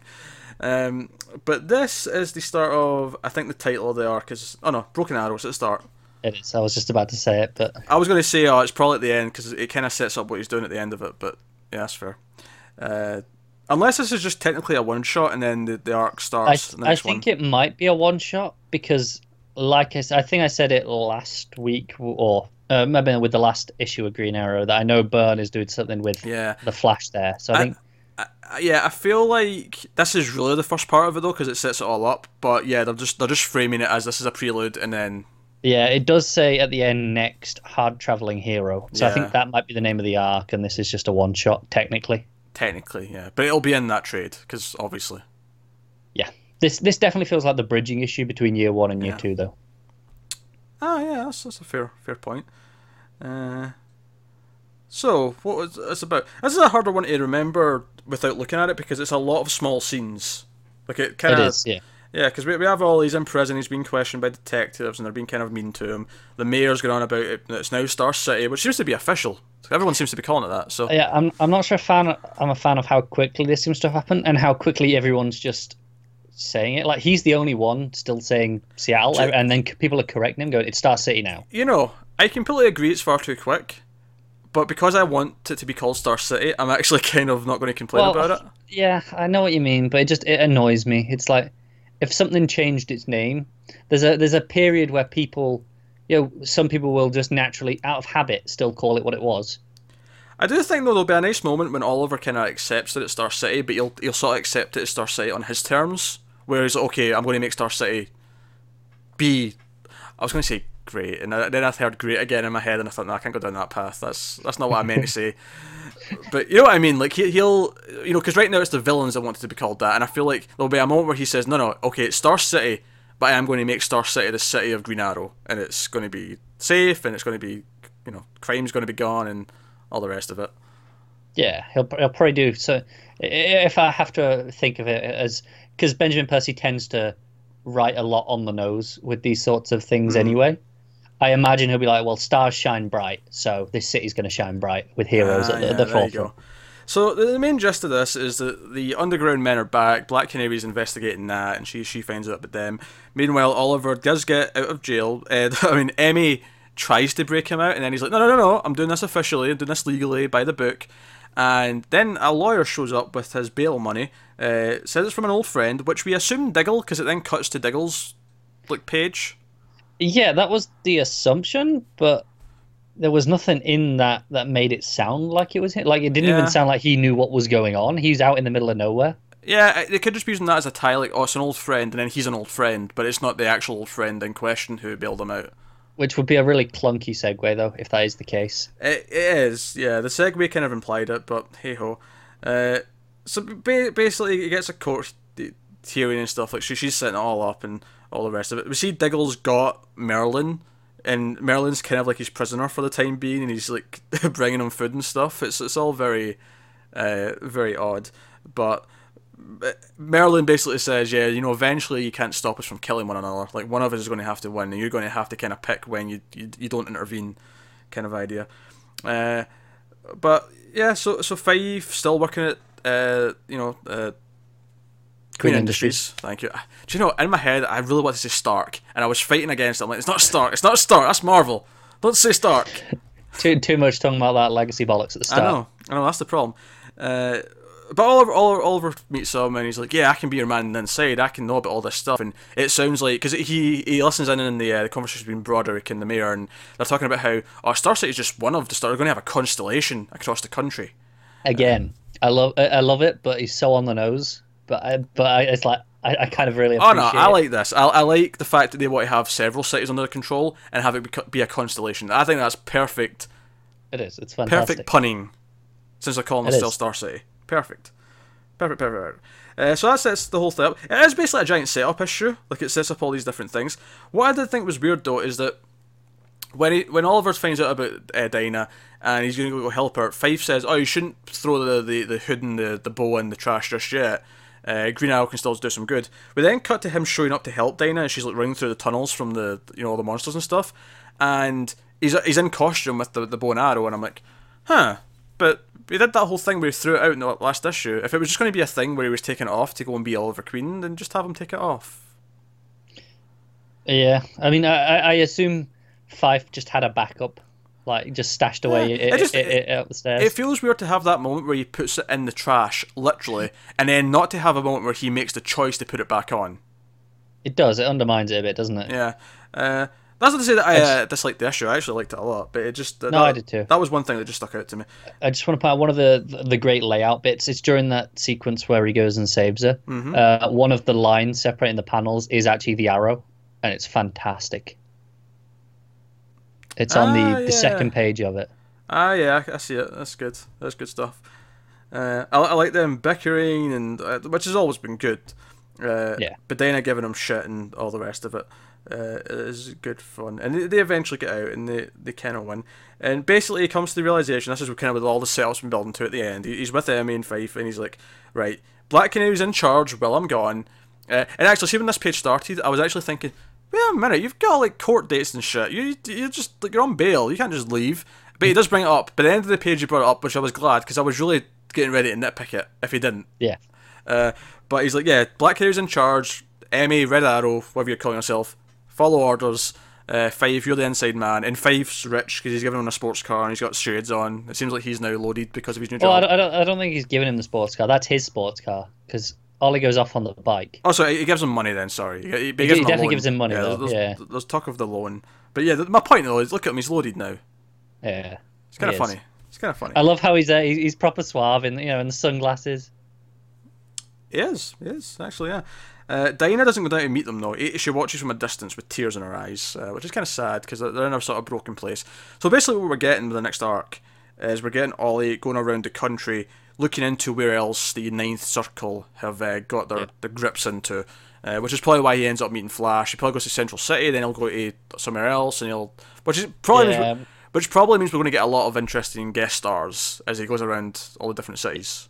I love that he he calls this a quest, and it kind of does feel like that. He's he's setting Mhm. off on a quest, Yeah, yeah, like an RPG. and, and like you say, it's this will be the the guess. I I imagine Flash is the the next one. Uh, I, I do hope though. I do hope as this is all going on that we still get like a subplot in the book with uh, Dinah and the rest of the team. And Well, Star given City. the the tease page, you know that has all the things yeah, of uh, one of them is Emmy and Canary. Yeah, So I yeah. assume that means that we'll at least check in with them for an issue at some point, if not a running which subplot. Joe, what's amazing about this is one of the pages, one or one of the panels in that tease page, as we're getting teased for the last page. We'll talk about the, the, the reveal at the end in a second, but uh, is him standing with Nightwing, Batgirl, Damian, and Harley Quinn. And it just it's just like sort of dawned on me. Oh, that neatly ties into the whole Gotham Resistance thing. That's why he's Yeah, and there. it's like that's why he's there. Yeah, Yeah, because he's on Nice, his isn't it? quest. It's I actually think, I think we did speculate that when we mentioned it last week or the week before. It's just but- nice that it's neatly lining up like that. Like that's why he's there because it's almost like that we're going to do that crossover regardless, and then It was like, hey, let's just make this another stop on his journey. yeah, it's like then they noticed oh we're doing a traveling thing with Green Arrow. Oh yeah, that's half him being Gotham at that time. That's Yeah, yeah, that's pretty cool. It works. Uh, also, it seems like we're going to get an issue with him and Hal, which is pretty cool. The Green and the Green teaming up once again, uh, plus various others. So that's pretty cool. And then the last page, of course, the big twist is that in the Nine Circle, not dead, Moira Queen is alive and she's evil. Presumably. Presumably. Yeah, you one assumes so. They could swear uh, but at least right the- now it seems like she's evil. Yeah, he's talking about how. Interestingly, he says that Ollie's father refused the call. So it, Ollie thinks, oh, his, his dad was a, an evil guy, and you know he was part of this, but he wasn't. He actually was like he said no. Which This is what be- we learn here. Which will be a nice moment for him when he realizes that his entire bloodline isn't completely screwed. I mean, Well, it's gonna be it's gonna be really interesting because he'll be like, oh, dad wasn't an evil prick. That's fantastic. And it's like, wait a second, mom. Yeah, but that, that, at least will be an interesting development for him, and it at least means that Emmy's free from it because they don't share a mom. That's true. so that'll be, that'll be Yeah. why they don't care about her. Yeah, Circle good point. to the same extent. Uh, so cool. Yeah. Uh, so you got that. That's Green Arrow. Uh, a fun issue. Uh, setting up a lot of stuff. I'm looking forward to this next arc. Green Arrow's having a hell of a run. Like it's, I think it's, it's, it's fun to be reflective now that we're 25 issues into these series, and it's like, you know, like it doesn't even seem like there are any any of them are wrapping up their runs. It feels like no, they're going to go at least another year. That's it. Especially think there's a couple of them that do it. Green Lanterns as well. We'll talk about that when we get it. But that and this issue, it feels like right. Okay, we've had the first year. We'll take 25 to go. This is what you can get expect in the next year. This is you know, this is kind of the rebirth issue 2.0. Almost, which is much better than Rebirth issue 1.0 It is, because but it, it- some of them were a bit flawed, and some of them were just the start of a story arc. And this almost is just the start of an arc. yeah, but that's okay because it it's, it's Yeah. just the next issue. right, exactly. But I just mean in the same sense where that that issue was essentially going right. This is the story. This is what we've got for a year, Yeah. and this is now right. This is the next year. It's pretty exciting, um, and it makes me excited to catch up on Aquaman actually and see what that's doing going forward. That see that seemingly since it's seemingly getting some of its mojo back. And Yeah, I'd like to try and find some time to do it myself, but I'm not entirely sure if I'll have. I've got a month, so maybe I will. yeah, maybe you will. Maybe you'll have time. All right, that'll take us on to Green Lanterns number twenty-five. Sam Humphries writing, Robson Rocha on art. Uh, once again, this this return to the coloring that I really liked from like four issues ago, five issues ago, whatever it was. Yeah, and I'm gonna say I had a problem with it at the time because it was in the middle of an arc and it felt strange. But Yeah, yeah. here, where they go into this new location, it's all mysterious, you know, Vault of Shadows. I love it in this issue. Yeah, I love the art in this issue. I love the colouring especially. I mean, obviously, Robson Yeah. Rocha's been doing the art in this on and off for a long time, and he's always been dependable. But the colouring just makes it. It does, and and like I said, I think it, it. I did have a problem with it before, where where it was in the story, but here I think it works fantastically. Yeah, I'm really, really into it. Uh, it's, it's, it's, it's the way it's a bit more muted, which I like. I, I think Green Lanterns could play not just this book, but just Green Lantern in general could play with different color sort of palettes a little bit more. I mean, I know obviously green's always going to be there, but it doesn't have to always be the exact same shade of bright green. You know, you can Yeah. have it be a bit darker. You can have it be a bit more muted. Uh, in this case, it's a bit more sort of shaded kind of thing, which I like. It's not, uh, which maybe goes against a little bit the idea that it's, it's been made of light. But honestly, I'm okay. like I'm okay with that that idea. It do, it does look more like actual fabric, especially where it seems to like crumple around them at times. Which, on, as much as that doesn't make sense, I kind of like it looking like that more. Yeah, I know what you mean. I don't know why. I just, I guess I mean it's not to the same extent, but it's kind of like how in the movie it's like, oh, it's all CG, and I'm like, no, I'd, I'd rather it was just in a suit. Even if it makes sense that it's made of light and it's therefore Yeah, kind of fake looking. yeah. Uh, I will say, as much as I love the art in this issue in general, I think there's a few times where the faces are a bit strange. Yeah, yeah. There's a, you know, that bit where Jessica and Simon are sat on the stairs. And they're reminiscing about all the things that are missing from Earth. Yeah, Jessica's face, the top left panel of that is just it looks strange. Just doesn't look right. Uh, I think it's mostly fine. I think the only problem with it is, is it looks like she's got like uh, it looks like she's doing this with her tongue. And apologies for the audio listeners, you won't get to see this, but also she's got something in her mouth. Yeah, just holding it yeah. in. Uh, I, I, I, I can see what you mean there. I like a lot of it though. Uh, the fist bump moment's quite good. Uh, all the rest of it. I like that they're reminiscing about because they're not used to being in space for that long. So Yeah, this is the so first they- time they've been out, and they're they're kind of looking back on it. Uh, they they run into a, a guardian of this this vault of shadows uh, called Tyrionar. Uh, if I'm saying that right, it's got an apostrophe. I was at the end. saying Tyrana. Tyronar. Tyronar. Yeah, there you go. Yeah. I can see that. Uh, but he uh, he actually realizes that that Rami is not Rami. He can sort of sense that he's not quite him. Uh, but Yeah. Rami shuts him up quite quickly, or Volthoom shuts him up quite quickly, I should say. Uh, we get a flashback to him getting his first ring because he's one of the original seven, and we also get a flashback to, I presume, the ring that is now on Jessica's finger. Like, Uh, that that was the assumption I made as well. uh, maybe it's just because the the alien looks kind of like Jessica, similar haircut, kind of similar face, yeah, different color obviously because she's an alien, but uh, kind of similar character, uh, with kind of brainiac looking dots actually in her head. Now I'm looking at her. Uh, yeah, she's a Kaluan. yeah. Um, but yeah, so we get a little bit more on hers. Hers is more interesting because the uh, the Tyrannor guy, he he was just kind of almost being executed, and then the he escapes, and the ring comes. Whereas she, we get the sense that she's she's constantly losing jobs. She can't keep a job. She's always having money troubles. Uh, and we see that she has some tension with her parents because she thinks her parents are against her being in a gay relationship. But uh, th- I mean, the mother tries to like say that's not the case at the last second. But uh, I think hers is the most interesting flashback. I mean, I've enjoyed most of them, but they've all up until this point they've all been in like a sort of kind of crisis moment where they're all like fearing for their lives or they're all doing this kind of thing. Whereas with her, it feels like it's not. It's just a slice of life. Yeah, it's a more personal Yeah. sense of you know, like like it's all obviously it's still willpower dependent, Yeah, yeah, obviously, but uh, for her it feels like I know it's a personal bit, which is why I think you're linking it to Jessica as well as yeah. you know this is the the the female character. It's a similar sort of thing where she's going through a personal crisis rather than a big end of the world thing. Yeah, which Jessica's shown to have more trouble with. So uh, yeah, it thematically links her to her quite well. Uh, but Volthoom gets his gets his ring back, and he, he comes out and he reveals himself to the lanterns, and he's like back to sort of looking like he should look uh, with his more human looking form. Yeah, he actually leaves Rami because Rami's still there on the floor. Yeah, he's sort of lying there, uh, thing. And Simon go- goes to fight him, and he actually overloads Simon's ring, and his ring breaks. It's actually a really nice two-page spread. Yeah, it's fantastic. Uh, and them screaming and like Simon holding his hand in pain uh, is pretty cool stuff. Because obviously the framing device of this issue is that Simon just before this wrote a letter to his brother-in-law, uh, apologising for not being a friend and not being around and promising that he'd be there for his birthday, uh, which ha- which passes as he's here, and we see like on Earth like him crumple up the letter and be like, no, he's no friend of mine anymore, and it's like it has this sad kind of undertone throughout the entire issue because that's what frames it. Yeah, I, I just want to say on that page where the, the ring breaks, Mhm. uh, it's I think what going forward we're going to have him without a ring because we get that shot where you know he's holding his arm and the tattoo, which I'll be honest I can't remember what it says. I'm sure it's told us at some point. Yeah.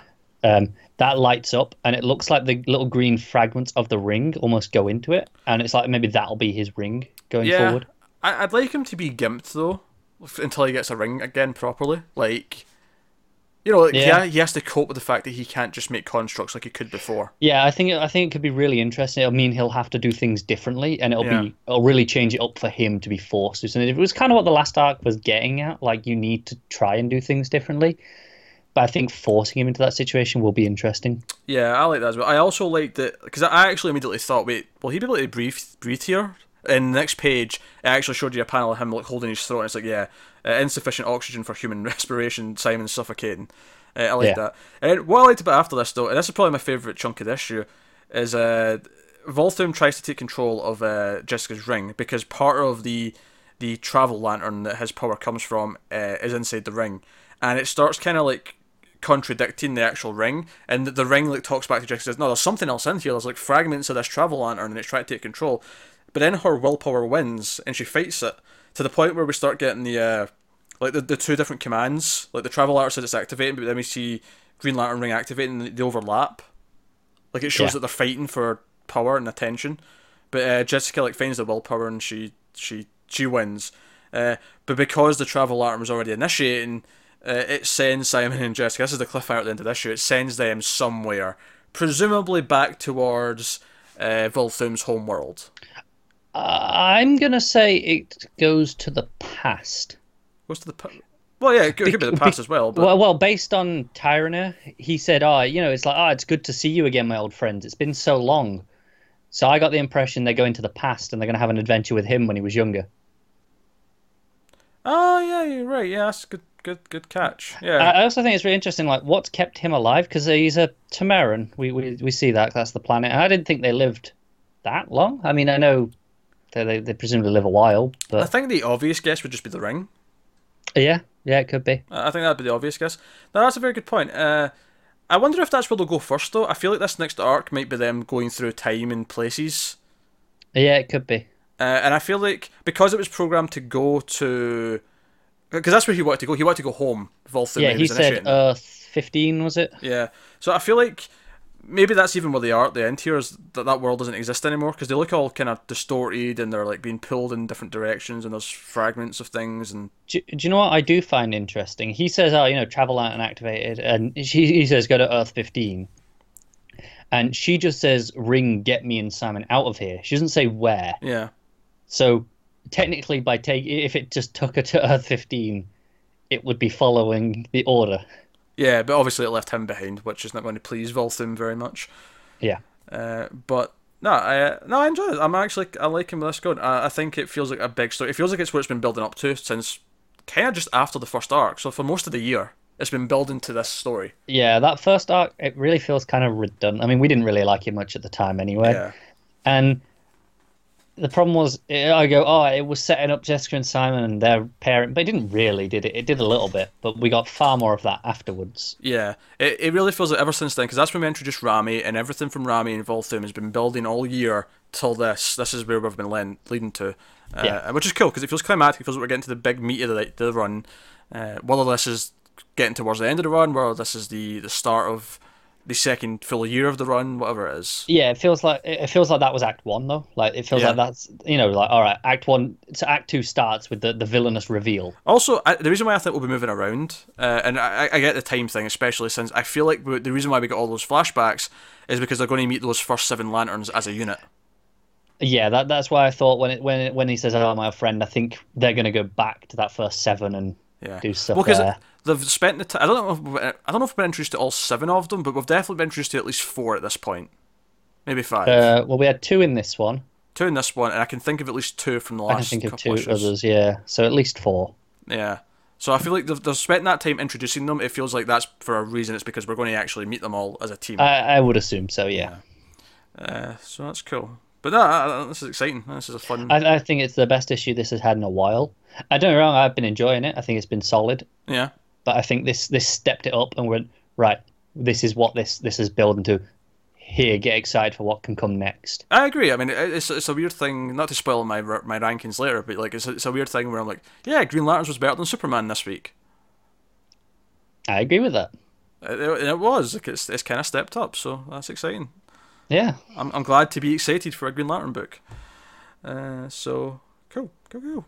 All right, that'll uh, take us on to Nightwing number twenty three. Tim Seeley writing, uh, Minkyu Jung on art, and this is the the next part of this arc, or is it the first part? It's the second part. It's the second part. We already had the first one with Blockbuster. That's right. Uh, but basically, yeah, Desmond, the, the current Blockbuster, basically makes his pitch to Nightwing because he obviously we ended the last issue with him being like, "Yeah, I want your help," or "I've got a, I've got a job for you," or whatever he said. Uh, it turns out that he he at least appears at this point to be wanting to clean up the streets, and he's not happy that tiger sharks like flooding the streets with these weapons and all the rest of it. Uh, obviously, at the end of the issue, it turns out to be a, a, con, and he's actually luring Nightwing into this trap and this this cool abandoned ship out in this little island uh, to test all the weapons. We have all these like C list and D list villains around that are here to buy the guns, which is a, a fun fun notion. But uh, no, uh, other than that though, we had had a really fun sequence uh, where Nightwing deals with this this weird robot lady. yeah, and it it was just typical Dick in the sense that he's like, "Hey, I should learn some new skills. How about forklift operator?" Yeah, and he just yeah he pilots the forklift for a second. Uh, actually, my favorite line of that whole thing is because the guys who've got it uh, just kind of bought it from somewhere shady. He's like, oh, it fell off the back of a truck, but it, now it's chasing them down to try and kill them. And as he as he like saves them, he says, "Run, take everyone you see with you, and in future, don't buy strange robots." I love that line. It's good. That's a good line.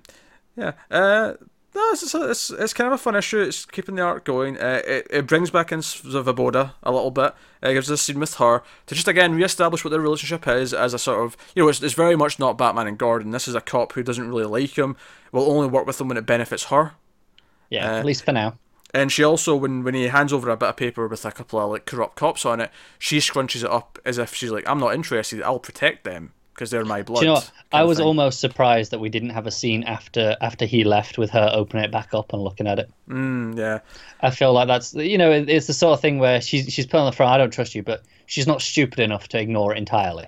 Yeah, I feel like her long term arc might be that she doesn't become like a Gordon entirely, but I feel like she will maybe she will be a more moral person by the, the end of this tenure on the book. Like she she will have a growth herself as we go. Uh, Shawn and Dick have an interesting scene. They uh, This, yeah, this is my, my favorite stuff of the book, and it's probably my favorite stuff of the the series in general at the minute is their relationship. Yeah, because we, ha- we have her struggling with uh, running this this support group again, and Dick comes in and she's kind of pissed at him that he's not went for the job interview. She's like, "Oh, we talked about this, Dick." Blah blah blah blah, and he's like, "Why? Why do you need? Why is this so important to?" you? And now, obviously, in the real world, this is important to everyone because everyone needs money. But in this scenario, why is this important to you? Uh, like, I'm not just going to run off, kind of thing, and she's concerned that he's too relieved that she wasn't pregnant. And Yeah. then he reveals that he is kind of relieved, but not for the reason that you think he's relieved. He's relieved because he's worried that any kid they have would learn too much of her anger. Like, because he talks about how it makes an important part of his life for it not to be defined by tragedy, despite the fact that, you know, how he became Robin was started that way. He tries to live in a more sort of upbeat way. But she still has all this anger from being this criminal sidekick and all the rest of it. And we see this moment at the end where the pigeon calls her and she accepts the call, and you're kind of worried, like, mm, is she going to maybe maybe not go straight back to being a criminal, but is she going to rekindle that relationship, and what is that going to lead to? Because she maybe feels. I, th- I think that's it. It's the it's the most real this book feels. Obviously, that's a strange thing to say anyway, because it's you know it's all superheroics. Yeah. But this really grounds it, and because it does feel like a very real relationship. It does. It does. Um, and it does make me think, oh yeah, this isn't going to be a like a forever thing. Like this is maybe a relationship that is going to be ultimately doomed. And which kind of makes me sad because I I really really like this relationship. Yeah, but what I like what I like about that though is that it's it's made us care about it. But Yeah. at the same time, I kind of accept if the ultimate intention is to sort of have it be like a, a lesson for Dick and and how it and how it crumbles. Like, is it his Yeah. fault? Is it her fault? What does he learn from it? Like, I, I- I, get, I, I see the story potential, but I'll Yeah. still be upset when it ends. Yeah. So uh, no, so so really, it's, it's definitely the most interesting scene of the issue. Uh, the rest of it's fun, of course. In fact, I want to mention one of the criminals that the first criminal that he interacts with at this sort of uh, arms deal, if you want to call it that, is a Skyhook, who's the villain right now in Superwoman. So there's a little bit of, I just, yeah. you've seen him over there. You see him Yeah, you got you got Vertigo in there. yeah, yeah. Is that Shadow up in the back? Where am I looking? Up in up in the perch, he's got a bow and arrow Up on the perch. And double pitch Yeah. red. Yeah, yeah, I'm looking. Oh, other side. I was looking on the the, the perch on the left. Ah dear. Uh, yeah, I think it might be. Yeah, okay. Just... Yeah, so that was the Cliffhanger, Dick's in the, the Wilsten, and that's that's him. He needs to get out of it. Classic Yeah. Cliffhanger, basically. Do you know, I, I have one query about this book. Uh, early on, when the him and Blockbuster are talking, uh, so obviously Blockbuster is back to his normal self, but he starts transforming, and then he he takes a drop of something and then goes back to normal. Yeah. So is he permanently, like, is he permanently Blockbuster and then he takes something to look normal? I think that's what that's what it's implying. Maybe because the version he has that his brother doesn't, it works the opposite way, where he has to Yeah. take something to be normal again. Yeah, it, it just never said anything because we don't see it the first time. We just because obviously we open and he looks normal. Or has it, or has it always been like a Jekyll and Hyde thing, where, like, did the original Blockbuster turn back to be normal? I can't remember if he did. I feel like he was always just the big grunt after I- that. Yeah, I, I thought maybe it was something he took and it made him into that. Like it was a serum that he took that activated it at the time. So like he chose to become it, not chose to stop.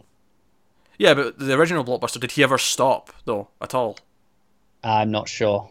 I, I don't know if he did. I in my memory, I can't remember him ever becoming Can't normal remember again. it, but yeah. I feel, I feel like he was always just a big grunt, whereas this blockbuster seems to have like a have a have a thing that he takes that makes him be normal again for X amount of time. Yeah, which I think is interesting. But we can also see that he's smarter as blockbuster as well. He's not a big Oh, dumb guy. So Yeah. it, it- there's some differences there. Makes maybe makes him more of a foe uh, beyond the, the just the, the big grunt. You know, smashy smashy, break Yeah. break backs, all that kind of thing.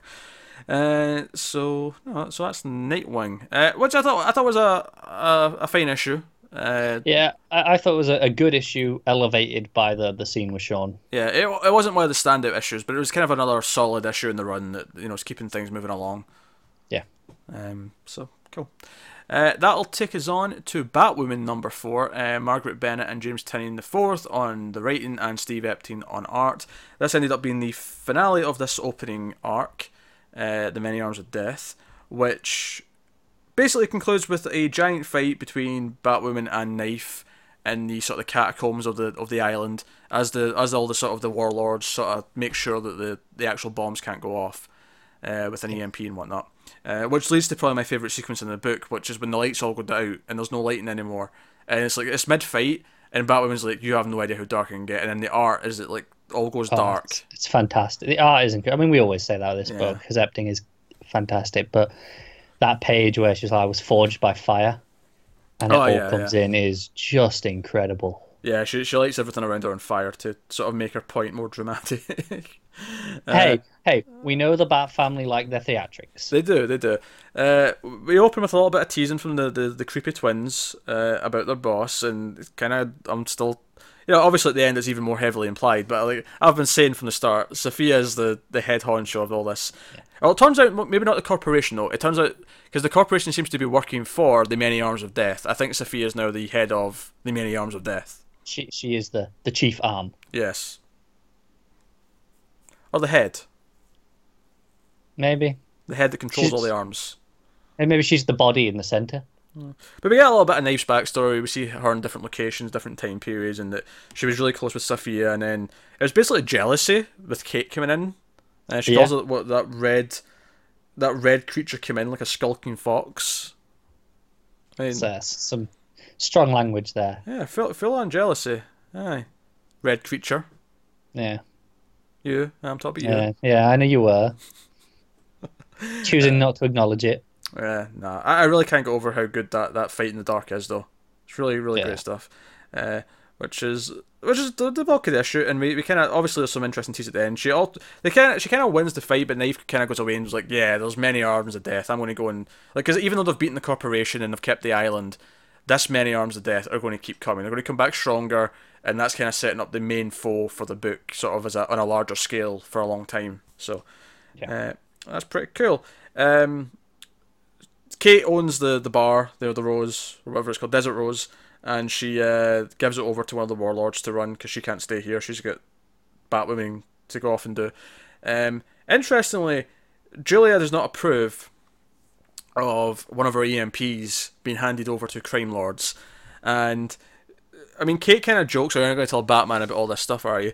Uh, but we do see that she is actually in communication, presumably with Batman, because she she says to him, and this is all text. She's like typing it to someone.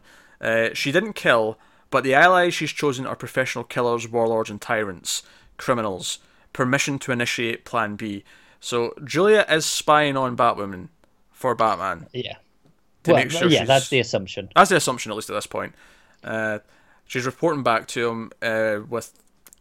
I, I guess it's maybe just a sign that Batman doesn't fully trust her to operate in her, If, under if, his code. if it's not if it's not Batman, it's Alfred. Yeah, yeah, could be true. I could see that because you know, like Alfred has this whole thing where he just cares about the whole family. Yeah, yeah. Well, and I feel like Bruce would be maybe a little bit more disinterested. He's like, no, Kate can do her own thing because she always has. What is Plan B though? I wonder.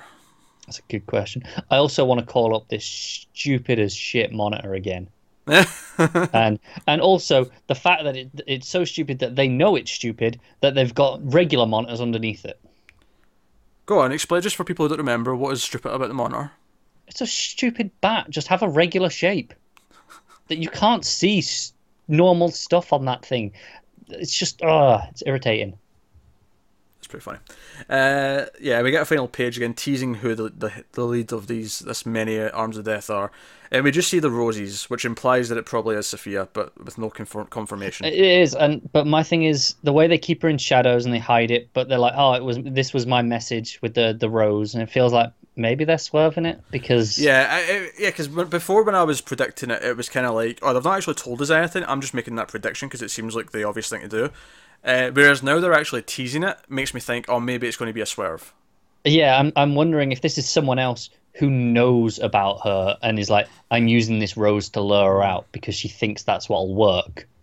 Yeah, maybe. But it's not actually Safiyah. I don't know. I just feel like it was it was strange to keep her in shadows when it feels that obvious.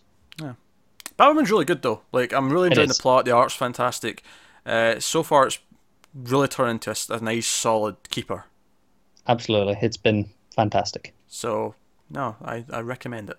Uh, and I'll take us on to Super Sons number five. Peter J. Tomasi uh, writing and Alisson Borges on art, uh, replacing the usual uh, Jimenez who's usually on it. Um, I said I didn't really notice it all that much though. They, they she kept a very similar style throughout. Uh, I did not get around to reading this one. Oh no, you did. Yeah. So yeah, just a, just not an agree. Yeah. Yeah. Yeah. Uh, I'll have a flick through, see if it looks the same. uh, just so you can argue with me. But, no, uh, no, no. It looks pretty similar. But uh, yeah, so basically this, is, basically both of them are in trouble because of they snuck off and did the whole thing in the first arc, and Jon's been forced to do his chores but without using his powers. Uh, so there's some fun Lois shouting at him and all the rest of it. And then eventually he gets pissed off and runs away because he feels like he's he's not he's not been treated properly. And he's, he's mainly he's pissed off that they're moving because they're, they're sort of prepping to move to Metropolis. So he's not very happy. He's, losing all his friends. He has to hide more because he's you know he's in the middle of a city, all that kind of thing. So So no mention of Kathy in this one, I take it. Uh, no mention of Kathy, but he runs off. He, he, he just says that he'll, he'll miss all his friends, so Yeah. arguably she would be included in that. So he runs off to Gotham into the Batcave, and Damian immediately attacks. He's like, intruder alert, and he throws batarangs at him. And he's like, it's me, you idiot. Uh, and he's like, no, no, you could be one of those uh, robot duplicates that, you know, from last time, and he pokes him in the face. So, there's, again, there's some fun interaction with them, uh, getting on each other's nerves. They end up fighting again. Uh, c- no doubt because Damian says something to piss him off, uh, as is typical. Uh, that's usually what happens in this book, isn't it? Yeah, if I've got any complaints, is that the fighting goes on maybe a bit too long, and but it's like whatever. It's basically a one shot, sort of leading to how they're allowed to keep functioning as they are. Because basically what happens is Alfred comes in with two plates of food, so he already knows. Like Alfred's smart. Of course he, he does. He's well Alfred- aware. This, this is what I was just saying, uh, you know, on the last book. Alfred's he's, he's on everything. Yeah, and here's the best thing. So they hear Alfred coming, so Damian's like, hide, quick. And Jon hides. And my favourite page, or my favourite moment in this book, is Alfred's got the two plates of food, and he says, hmm, I cannot believe my life has come to a place where I have to say this. And then you turn the page, and he says, would you please step out of the dinosaur's buttocks? And then in, on the panel, it, where Jon's hiding, you can just see the cape sort of coming down from the dinosaur's ass. It's it's beautiful. It is the most I laughed this week. It sounds fantastic. I can't wait to read this issue. Yeah, and then, then he starts talking to the kids, and he's like, you know, I remember when uh, your fathers didn't get on so well, but in time they eventually saw eye to eye. And we get a nice little page that there's a nice uh, homage to uh, Hush. Uh, you know, remember the big two-page spread from Hush where Batman punches Superman? Yeah. There's basically that, but with the new 52 outfits uh, here. And it's basically as Alfred's telling them oh, they eventually learned to work together, they've had their differences. And then Batman and Superman eventually show up. And uh, they basically say, it's time for you to, to actually go out and be be on your own and actually have your own adventures. You're getting to that age where we can't just protect you all the time. You have to go out and do things. So the rules are that you have to be together. No, no going off on your own, Jon. But you can go and do stuff with Damian and be be your own heroes. And that was a funny moment where he's like, "Now I just have to sell Lois on that idea." And then Bat- Batman's like, "Yeah, good luck with that, Kent." It's funny though because at one point, because they're, they're talking about who would win in a fight, uh, and someone, one of them says, "Oh, have you ever, have you never been curious as to uh, which one of you would win in a fight?"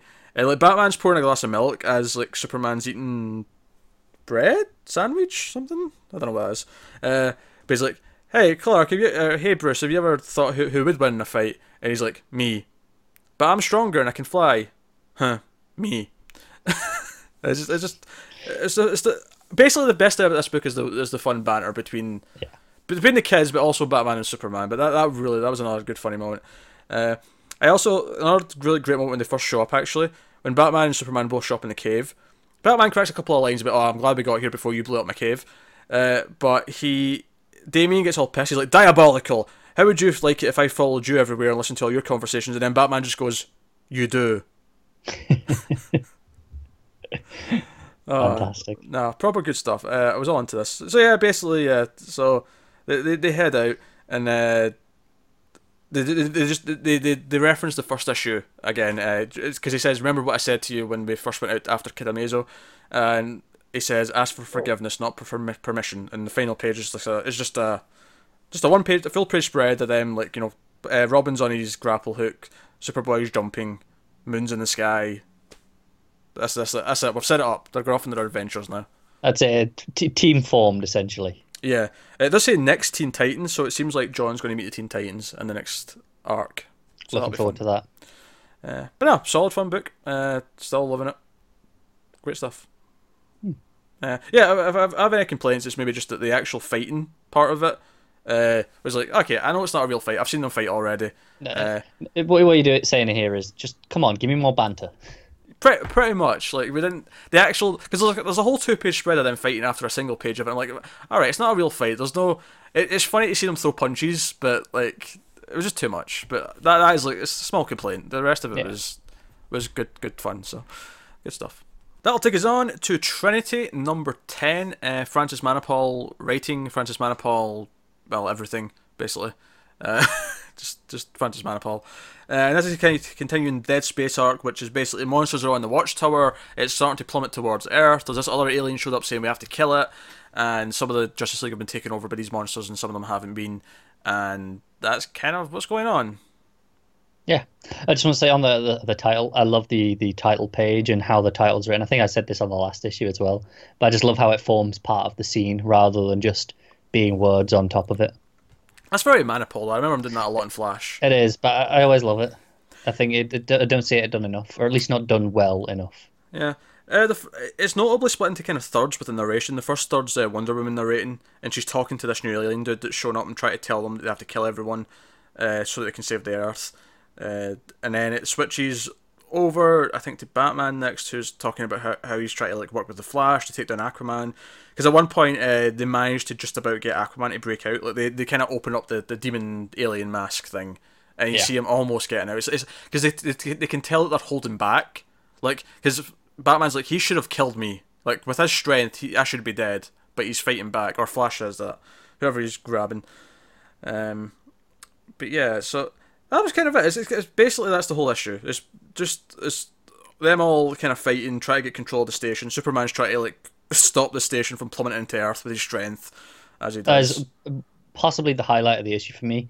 Him out there, just those panels of him just trying to hold it back and going like, think about Jon and Lois. Yeah, it's a great, it's a great Superman page where he's just trying to lift something heavy. It's just Yeah, just just that test of strength. Uh, and we find out there's a bunch more of these aliens, and then the the big cliffhanger is that Wonder Woman gets taken over by uh, to be the to be the queen. to be the queen with these big tusks, which Yeah. is I, I really love the the design. It looks fantastic.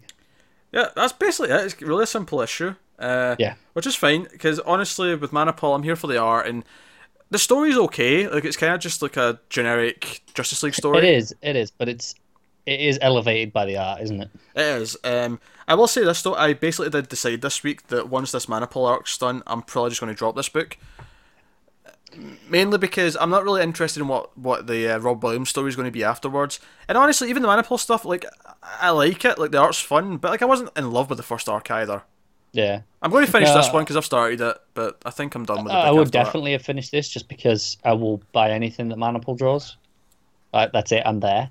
Mhm. But after that, when when he's not there, and I was, I'm kind of like, yeah, I like the Trinity of Magic. I'd like to see them, but then I go, I do not give a shit about anything else in that plot.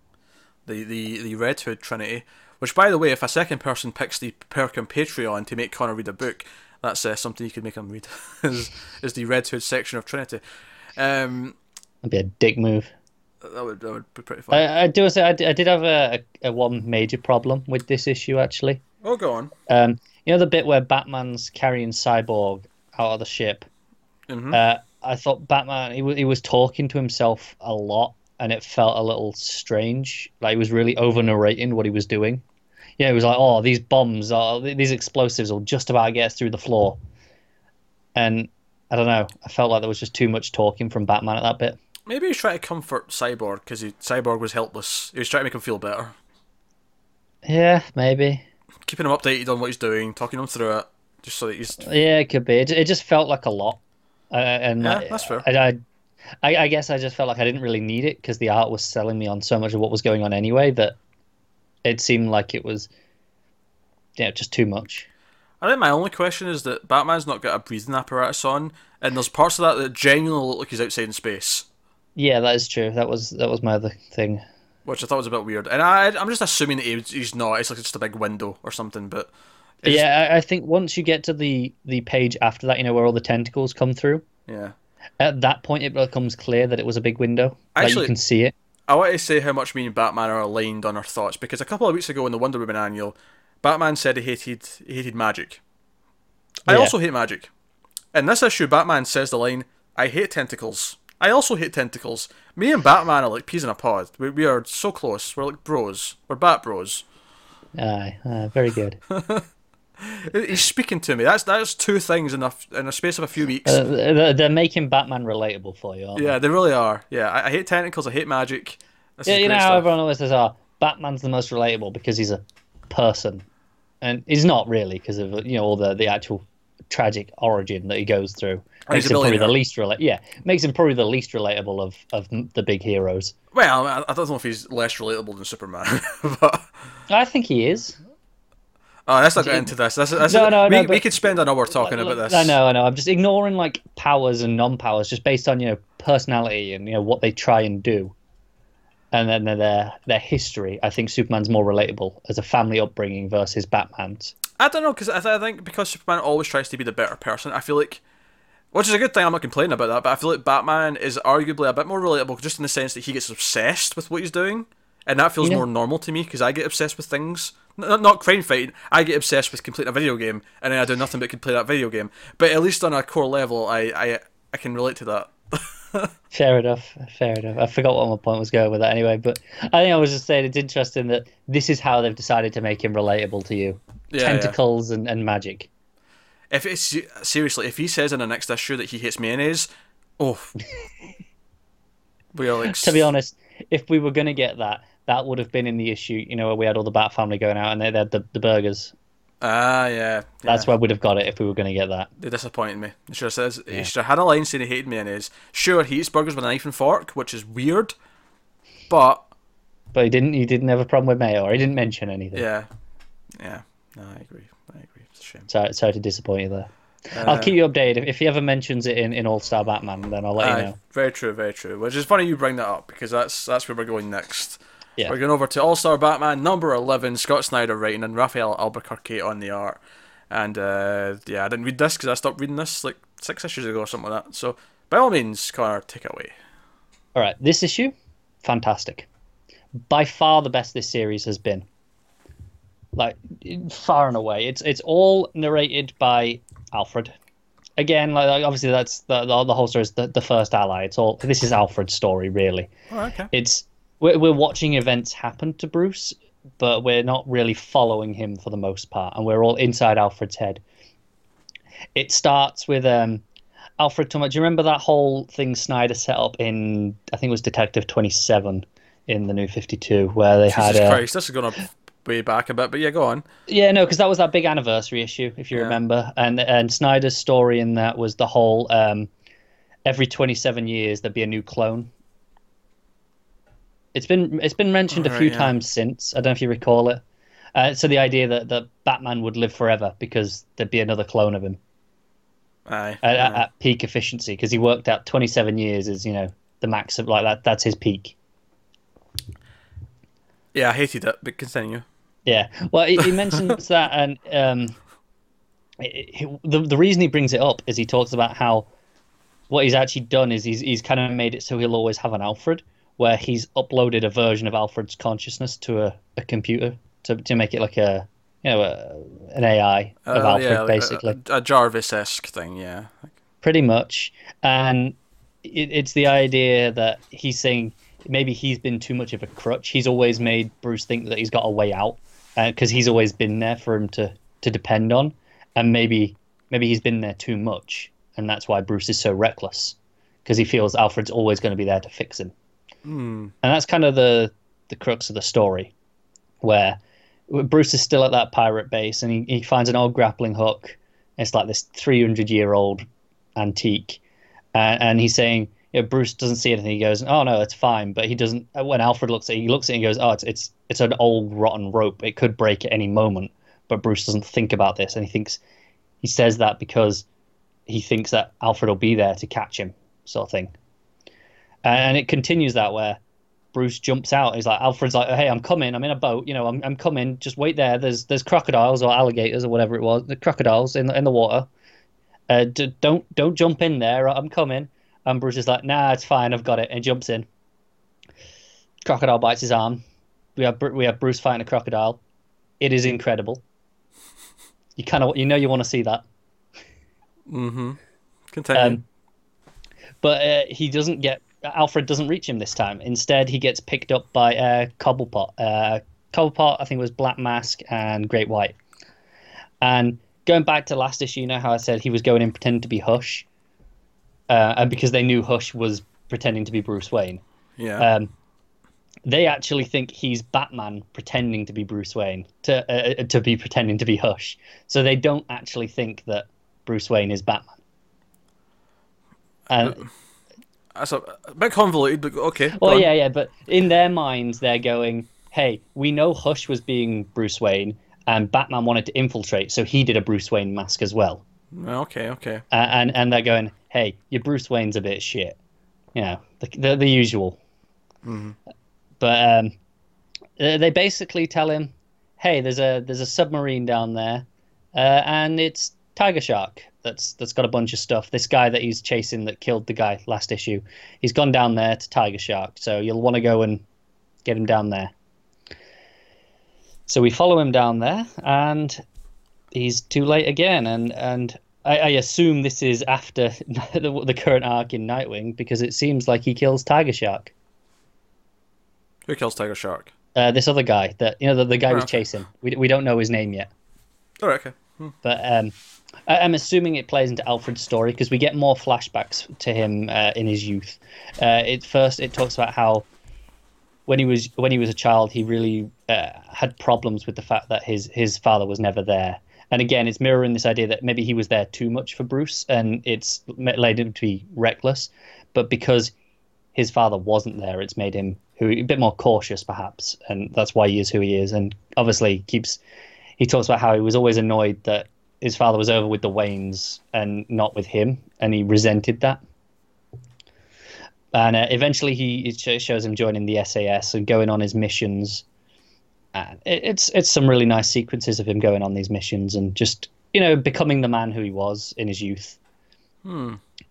And eventually, we get uh, a guy from MI5 come up and be like, "Hey, uh, we we want you to be something more." And Alfred says, uh, "Become something more. Become what?" And the guy says, uh, "A dark knight of sorts, maybe even a legend." And so it's a bit on the nose and cheesy. Don't get me wrong, Mm-hmm.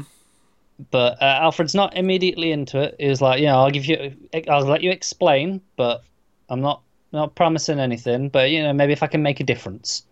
well, I'll see what you have to say. And the guy says, fair enough, but first something has to happen. And then Alfred's like, what? And the guy pulls a gun on him and says, this. And that's the end of the issue. So presumably they have to fake his death. Okay. Right. But uh, it's actually really interesting being inside Alfred's head for once because I feel like we don't actually see that all that often. Like he's such an integral character in the family and he's always there, but we're never inside his head. We never get narration from him. Yeah. Yeah. Um.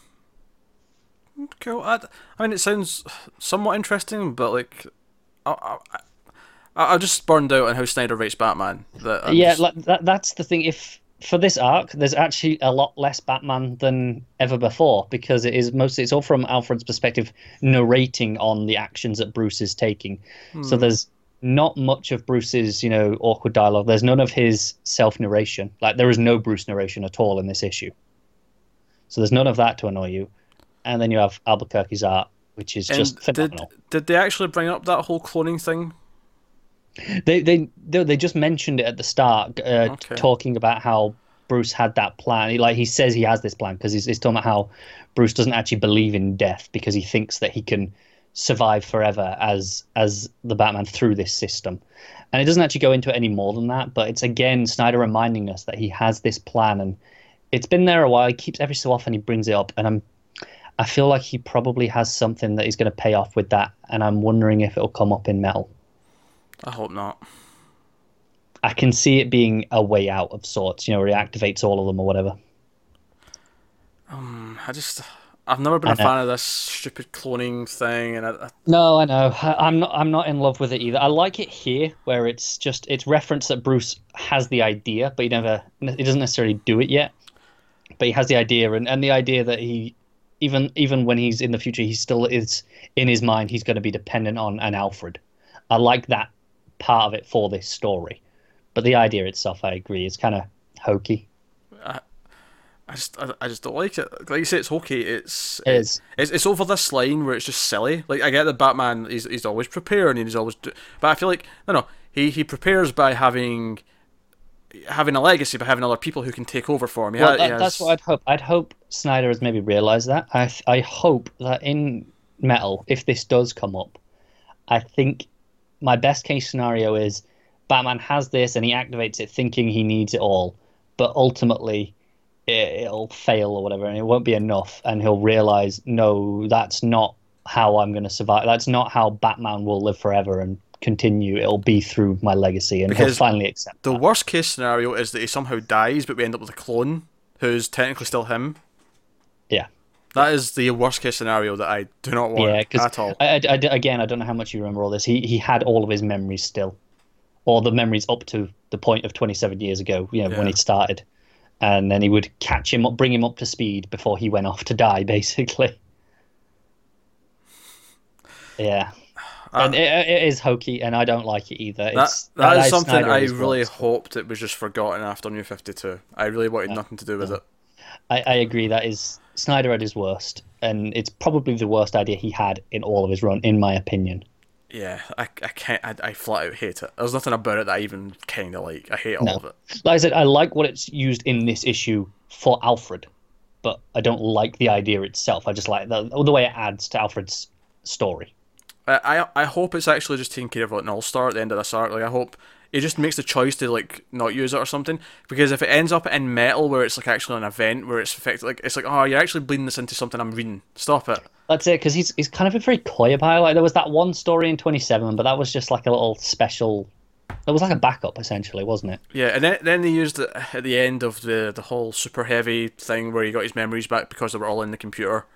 Yeah, but it's very it's been very sporadic. Like it's, it's he's been aware that it's it's there. He keeps every so often he'll prod us and go, "Hey, this is around," but he's never done anything with it, which makes me concerned that Metal might be the one where he does. I think that's kind of Metal feels like that's going to be his capper on Batman. You know, like that's Which going to be his thing. Which is really annoying because if I mean so far I mean I've liked the, the one one shot we've had of metal so far, but like if they if he ends up using metal to put in more of his bullshit Batman ideas that I don't like, but it's actually going to infect everything else because it's actually the main event It's in the worse, world. yeah.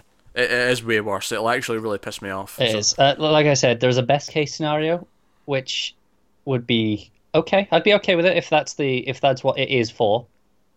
But worst case scenario is, you know, we have all these Batmans from other Earths or whatever it is that are coming. You know, we, we don't really know exactly yet, but all these variant Batmans coming and invading, and if he goes right, you you've got an army of Batmen, then so will I. That's that's worst case scenario, I think. I do not but- I do not want to see any Batman clones No, at all. but I'm but I'm just you- especially you've, you've, you've been warned now. I don't want to see any Batman clones at all, and I especially don't want to see one replace him. Uh, like if he makes some clones just to go and die for him, uh, I don't like that either. But at least they're, they're not like besmirching the actual Batman by having him replaced by a clone. Like I don't like any of it. I hate this. Yeah, yeah. I, I was fine with the end of Super Again, it was annoying that he, he brought up its existence, but I was fine with it just being, oh, the memories are there because it was something he had set up earlier, and that I was okay with that. I mean, I, I'm sure you weren't because you really hate that arc in general, but I, w- Yeah. I was okay with that. It, you know, as a as a use for the the, the cloning thing. Yeah, But- yeah. But I, I, I don't really want it in metal either. But this is when when I saw it again, and like I say, I think that was the last time we mentioned it was in the new Fifty Two. So I really, I'm, I'm concerned it's going to pop up. Let's move on. I don't want to talk about this anymore. Yeah. It's, Yeah. it's, it's depressing me. Uh, let's uh, get on. That's the last book, so we can move on to our best of the week picks and all that. I guess first though, I should bring up patrons picks from last week. Of course, if you if you sign up on Patreon and become one of our patrons at one dollar or more, you get to submit your favorites in a series of polls every week. Uh, for the next, and we announce them on the next show. So the the one for this episode, episode fifty six, will go up before the end of the weekend, and you'll have until basically until we start recording episode fifty seven to vote. Uh, so the, the results for last week, for week 55, uh, are as follows. The best book. You know what? I'm actually going to go in the opposite order. I feel like I should build up the best book. Yeah, we always do best book last here. Yeah, for, for, for us. So yeah, for the patrons, it should be the same. Uh, best cover went to Wonder Woman. Best art went to also Wonder Woman. That makes some sense. Uh, best book cover did go to Dark Age of the Forge, issue 1. That's fair because I think we, we all agreed that didn't deserve that, but Yeah. we agreed it deserved best book. So Absolutely. So, no, so I guess we get to pick ours. But I guess first, I, I, I will always start with Matt, since we'll get Matt's picks. we Uh, do not have his cover though. He never picked a cover, yeah, so we have to skip his cover, but he does have a panel.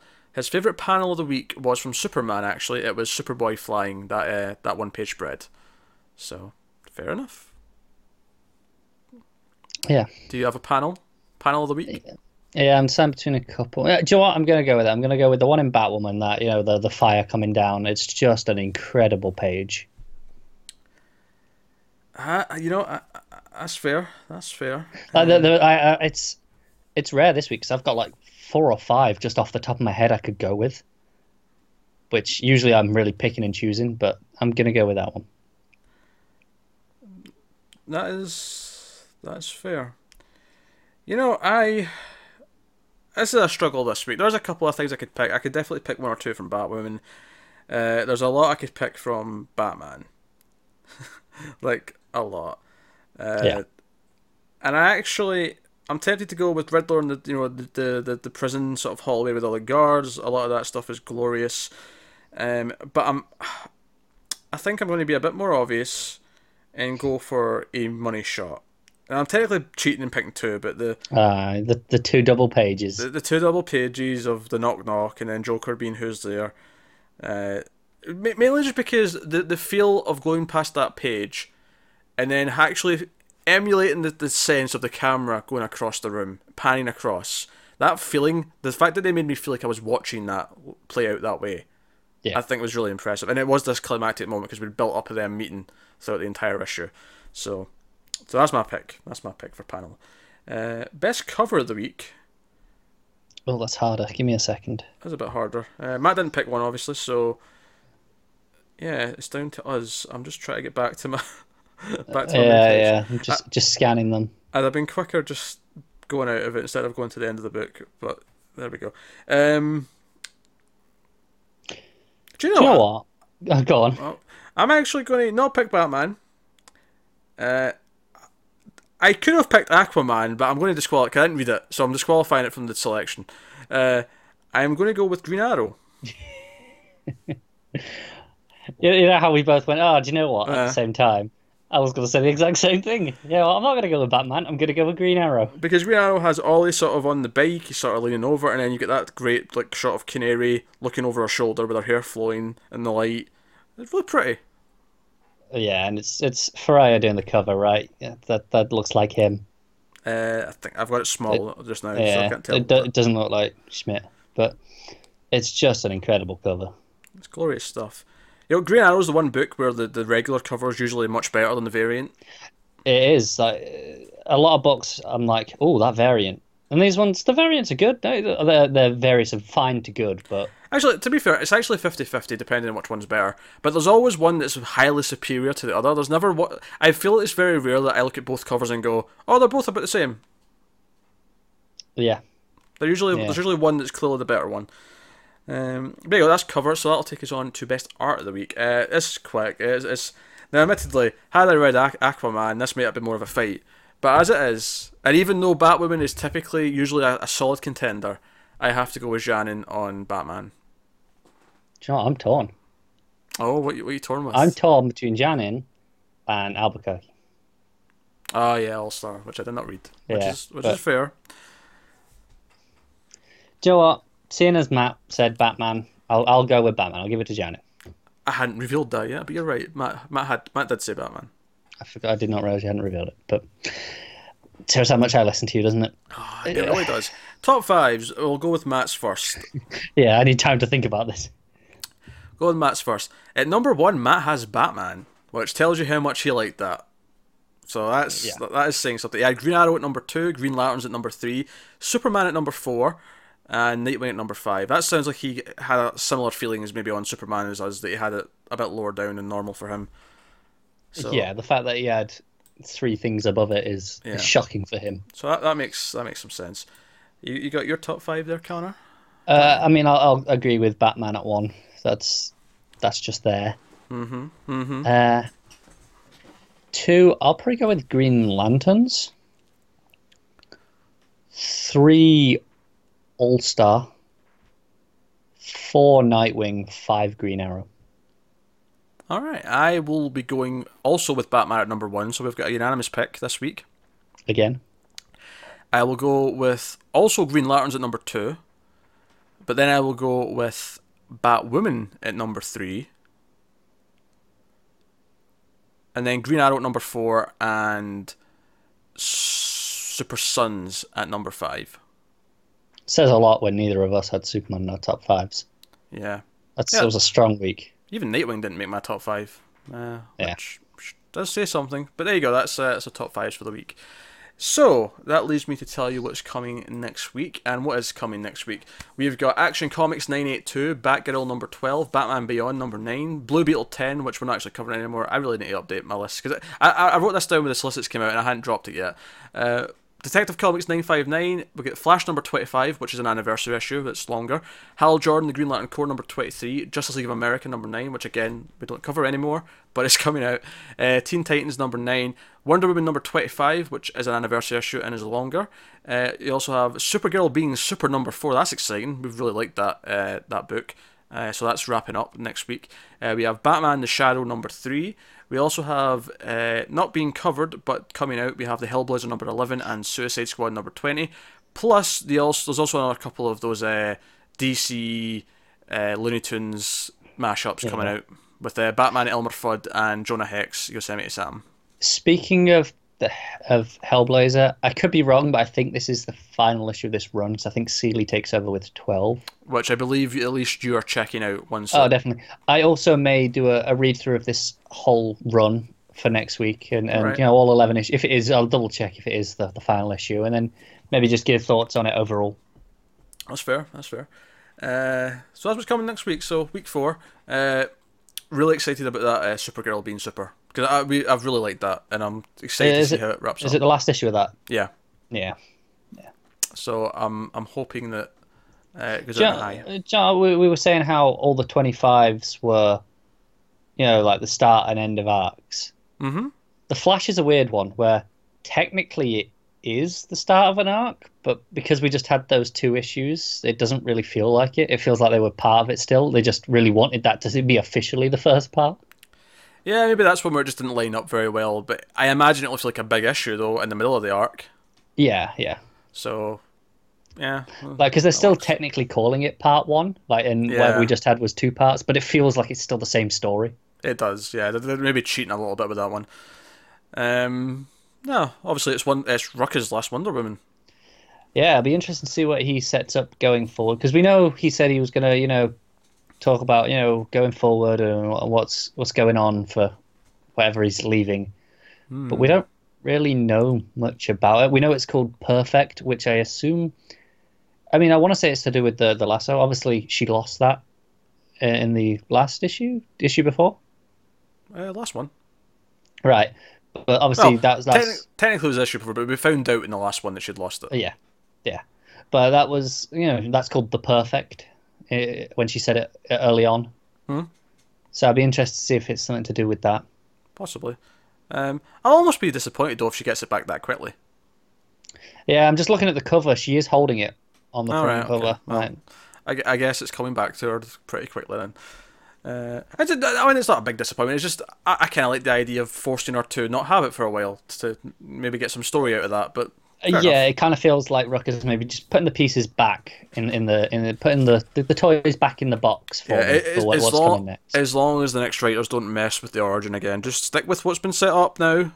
I think on. this is it for a while. I mean, to be fair, the new Fifty Two one stuck as long as the new Fifty Two. Like, uh, it's only when we come to this that they decided now we're going to change it. True. I think this will stick until unless we have a major shift again for whatever reason. I think that's it now. You say that. Did you ever read any of the Finch issues to actually check? I read one Finch issue just because, like, uh-huh. it can't be that bad. And then it, it was atrocious. Ah, well. All right, well, I guess that that's just wrapping up the show then. So thank you very much for listening and or watching. We always appreciate it. Let us know in comments what you thought of this week's books.